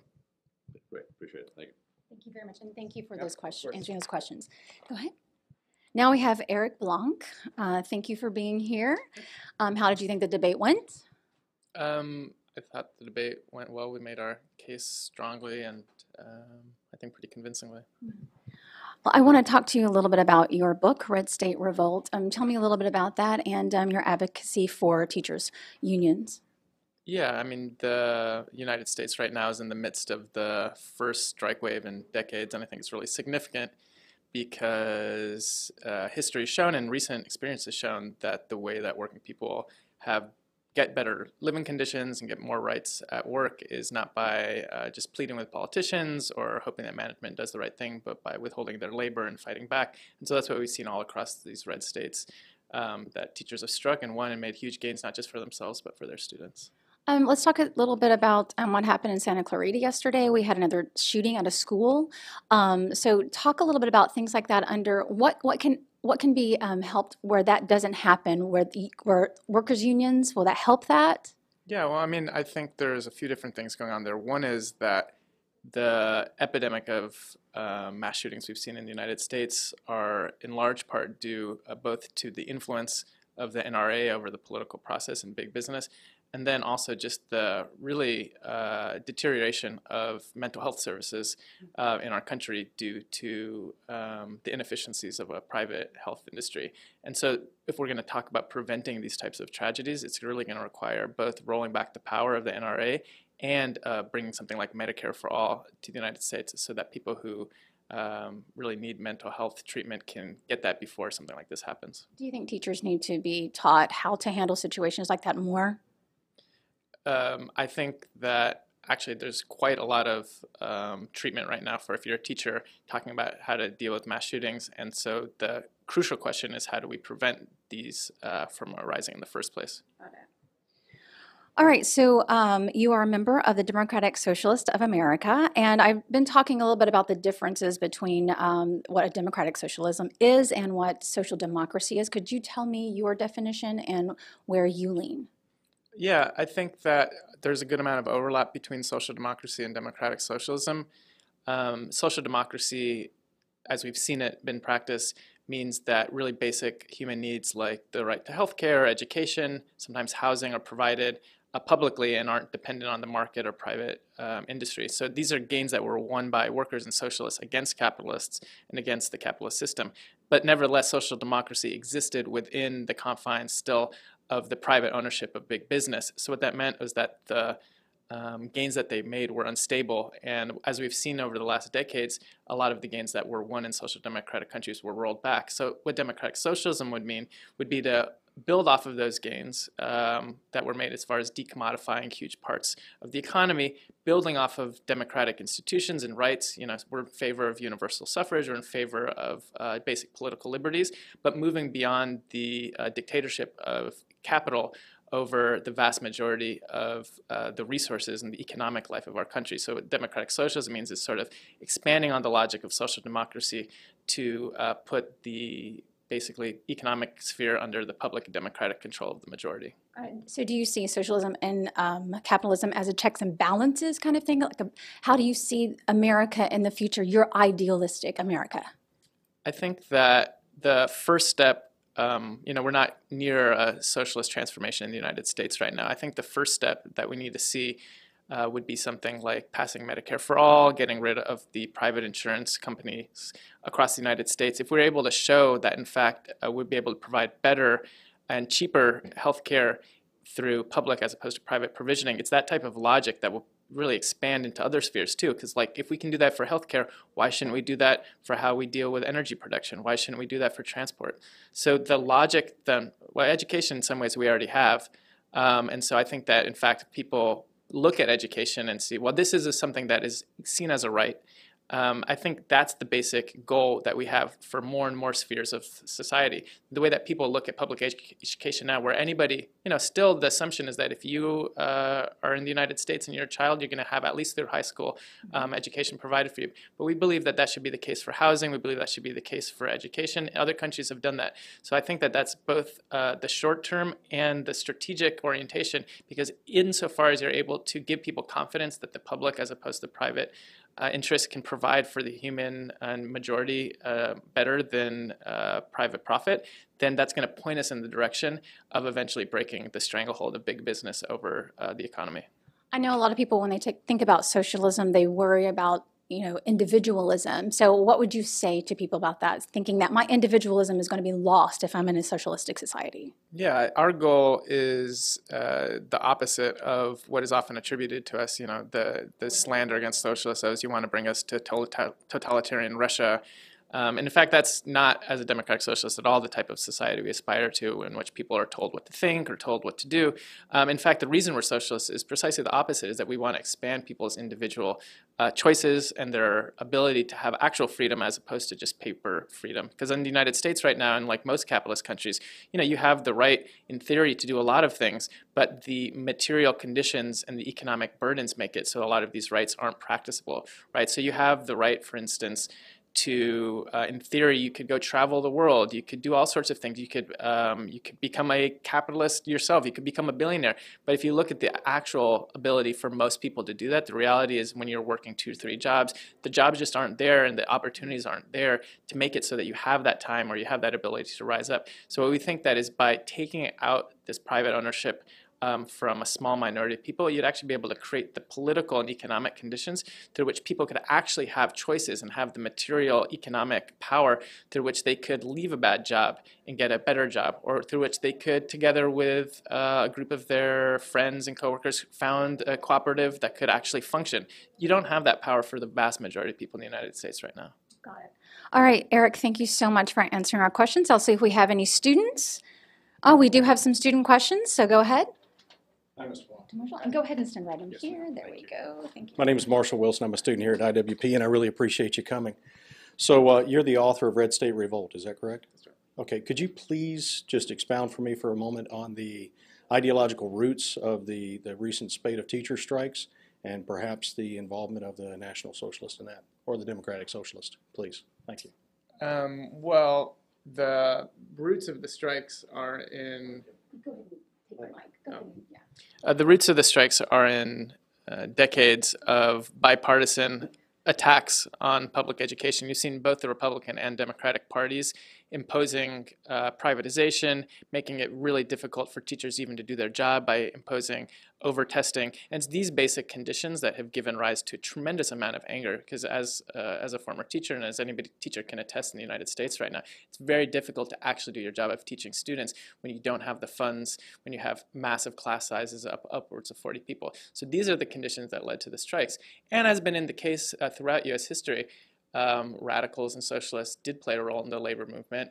Um, by no means were they the only people involved, and most teachers certainly weren't radicals or socialists. But I think that the case is clear that historically and in recent period, people understand that there is a conflict of interest between um, the small minority of business owners that control our society and the vast majority of working people. People understand that contradiction, tend to be really good union activists, and we have seen that recently as well. Thank you very much. Yeah. All right. Thank you. And now we're going to have another guest with us. Go ahead. Thank you. I have to tell you, I feel at home. It's my map room. Oh, it's your map room. We're actually in because you do. You you um, are a teacher here. So we have Marek. I hope I say your name properly. Go ahead and stand right here. However, I'm not a Trotskyite with the teachers. Okay. We So don't have a teacher. no worries. Go ahead and step right here. Right There you go. Perfect. Thank you so much. Okay, and I'm going to say your name hopefully correct. Marek Kadakovich. Kodakevich. Kodakevich. Okay. Spanish. Thanks, And. Spanish. All right. Thank you. C silent next to an H. Got it. Okay. W is pronounced like a V. CZ is pronounced pronounced like CH. Kodakevich. Kodakevich. Awesome. Great. I'm glad I got it. Music. music. Well, you are very passionate about this subject, um, and you are a teacher here at the Institute of World Politics. So, remind us the importance of understanding history and uh, the socialistic societies and the potential of totalitarianism. I shall go Hollywood on you if I may. Do you Mm-hmm. remember the cartoon Lion King? Yes, I do. Well, the lion cub told his tutor that the past didn't matter. Hmm. So the tutor smacked him. And the lion cub was very baffled. Next time, the lion cub said something special, hmm. and the tutor raised his hand. The lion cub recoiled because he knew what was coming. Hmm. And the tutor, if I recall correctly, remarked, Oh, you've learned from the past. Very good. Thank you very much. Now, as I mentioned, you are um, a, a teacher here. Tell me some of the favorite um, subjects, of the subject that you're teaching, and um, the reaction of your students. Well, I get paid for my hobby. Got it. And the students are divided into those who like to read and can be persuaded to read, and those who hate me because I make them read. I teach uh, geography and strategy. I teach um, uh, contemporary politics and uh, diplomacy, post Soviet uh, politics and foreign policy in Russia, and mass murder prevention in failed and failing states. Plus, I off- also offer directed studies by invitation only. So, for example, you can learn comparative civilizations with me. Okay. Polyandry in Tibet Oh my goodness. among comparative civilizations. I teach uh, the history uh, of conspiracy theory and practice for the paranoid. I teach Western civilization and its intellectual defenders, more or less from Edmund Burke. So I pick up after Aristotle, St. Thomas Aquinas, and St. Augustine. Okay, when you're teaching your students, um, when, when when do you say that aha moment when they start getting everything uh, in your class? Mm, I don't approach my students collectively. I can see which ones are superior, which ones get excited. So I scrutinize them and I perk up whenever I see that they can string the massive amount of facts that we try to impart to them together. They find analogies and they start understanding processes. We are a graduate school. Sometimes, naturally, we have a remedial situation because of the uh, tragic condition of America's educational system, which includes having to have remedial classes in writing. But otherwise, any student who cares tends to do well. Those who are here to get their diploma only go through the motions. Uh, I pity. I'm always ready to help, but Got you it. can only help those who want to help themselves. Got it. Now, um, do you think there can ever be a balance between capitalism and socialism, like your idealistic idea of America? You love America? Okay, first, do I love America? Absolutely. Good. America saved my life, essentially. Uh, and therefore, I do not want to see any socialism here. What I want to see here is Christian charity and love towards those who are less fortunate. I would like to see the restoration of the old British uh, attitude, my station and its duties. I would like to see people who are taught like I was at home God blessed us more than others. Therefore, we have an obligation to help those who are not as fortunate as we are. And mind you, we lived in slums. The Nazis and communists had confiscated everything. That was terrifying, I'm sure. No, because the child doesn't know any better. so for me, it was actually funny. Everything is funny until this very day. well, thank you so very. God, it is laughter. I understand. I think it's everyone's coping mechanism. Thank you so very much, um, Doctor. Way, not everyone. Uh, first thing God does when He wants to punish you is rob you of your sense of humor. Oh goodness. I think God... political correctness. Oh goodness, got it. Well, thank you so very much. I appreciate that. And we'll be right. Oh, we have another. We have another uh, guest.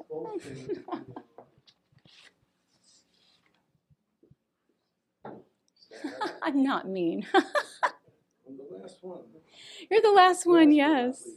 Go ahead and stand right in here. There we go. I have Dr. Or, excuse me, uh, Radosh. Radosh, Dr. Uh, I want to say doctor.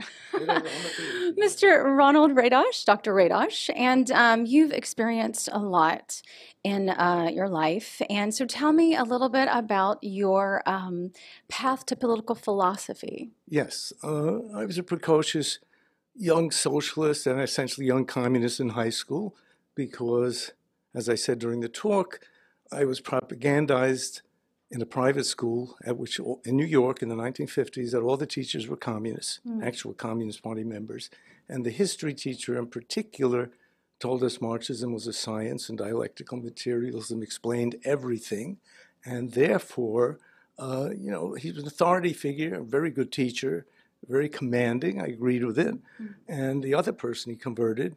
Unfortunately, who still believes all this, was Angela Davis, the African American former communist leader mm-hmm. and extreme radical uh, as she is today. So that's where I learned it. Fortunately, it lasted maybe through two semesters of college, and then I dropped it all. So well, it wasn't a long. Uh, well, talk about the moment when you dropped. Yes, I started reading anti-communist literature. Okay. And uh, uh, official of the Communist Party came through, and he saw it in my living room. He saw the books. He said, "You're not. You're forbidden to read these." Mm. I said, "Why? I can read anything I want." He said, "No, you can't." And he ripped out the international communist newspaper called "For a Living Peace for a People's Democracy." He said, "This is what you should read." Mm. So I said, "This is. I'm through." that did it. Got it. Uh, for free speech and, yeah, and individualism, yeah, I totally right. understand. So, um, how do you think this debate went? I thought it was a lot of fun. It went very well. I don't know uh, what's small audience, I don't know what the people watching or will watch it, uh, what they'll conclude, which side they'll come out with, and what they'll think. There's no, there's no way. I thought we were convincing, mm-hmm. and uh, particularly the last thing I threw out was uh, after uh, Bhaskar Sunkara spoke. Uh, everything he said is vitiated by his endorsement in his book of Jeremy Corbyn as the future forward for a socialist movement in England and it should be in the US. Mm-hmm. Now, Jeremy Corbyn is a lifelong Stalinist, a supporter of every anti American movement and cause today, from Hezbollah to Hamas. Uh, beforehand, the Soviet Union. He was a rank, if he wasn't a member of the party in Britain, he was a dues chiseler.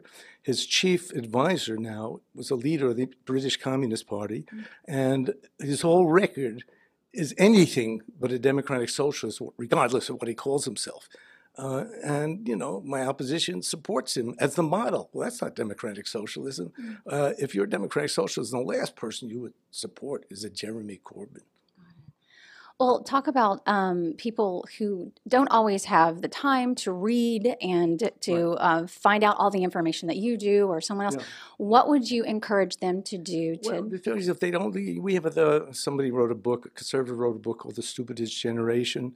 Uh, I can't think of his name now. It's a good title because uh, you have to read something. Now, the head, the woman who head of Democratic Social of America, I read a quote by a news report that she said, "I might be." The only person in this organization, bear in mind they have 55,000 now, so it's not totally accurate. She said, who has read the writings of Michael Harrington, who founded the organization. Now, that's something to say.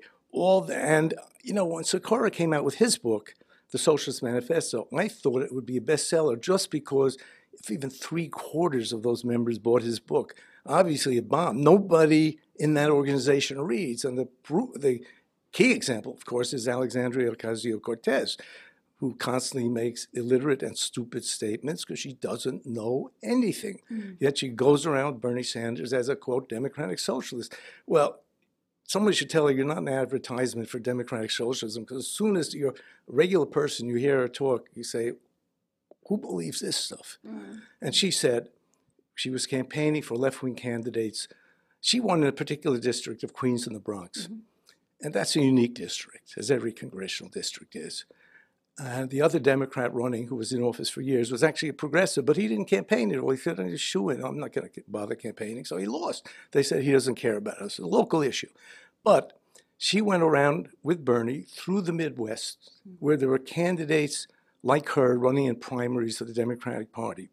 And she said, when she went to Kansas, I watched the speech on C SPAN. She said, My message in Bronx is the same as my message here. People know it's true in the Bronx and they know it's true in Kansas, and that's why whoever she was supporting will win. Of course, he came out last, he was totally crushed. Every candidate she endorsed lost Wow. their primary vote. That doesn't tell her anything. Um, you know, so And what is what do you think the is the draw right now to socialism um, with the younger generation? Ecology because it is a serious issue and of course their answer for it which my opposition endorsed the green new deal is a very dangerous extremist proposal that won't work that doesn't take complicated things into question. And uh, you know people who are young want total answers. If we do this all the problems are solved. Yes. and they believe the green new deal is the only thing that path, sets the path forward. Well uh, you know, they've lost the rest of the country. They say that they're young. They're Bernie's crowd, look at the crowds. They're all young. Maybe a few older socialists from the older generation, Okay. my age and younger, or even older. Uh, so these people, uh, the young people, they're the base. They come out for the rallies, but they're not enough of them to win. Let Bernie win something, win the primaries. I'm not even sure, even though everyone says Warren is a shoo in now, I'm not, not even sure that she can win. She says, I'm a capitalist, I'm not a socialist. That's window dressing. She says the same thing as he does. She makes extreme, unworkable proposals. And I noticed when she re- recently went to the Midwest, she didn't mention Medicare for all, which she's endorsed. She didn't say a word about it because she knows if she said that, she'd be finished there. So she's smart. She knows when to say it, she's for it, and when not to say it. No, that's, she's not honest. I mean, you know, she, uh, if she got the candidacy, she'd be trounced when the election was held, and Republicans would make mincemeat out of her because they go through everything she supported and show her twists and turns. She'd be finished. So, Got it. Thank you so much, No, Dr. Radosh. We Pleasure really appreciate you, um, talking to us and for taking time out for Great. answering all the questions and Great. things. Thank, Thank you, you very so much. very much. Okay. All right. And I'm Carmen Tyler, and um, stay tuned. Uh, we'll be right back. And remember, uh, around uh, 12:30, we'll be talking to Michael Walsh, who is going to talk about his experience with uh, the fall of the Berlin Wall. And um, we'll be right back um, a little bit later, and um, hopefully you'll stay tuned for that too.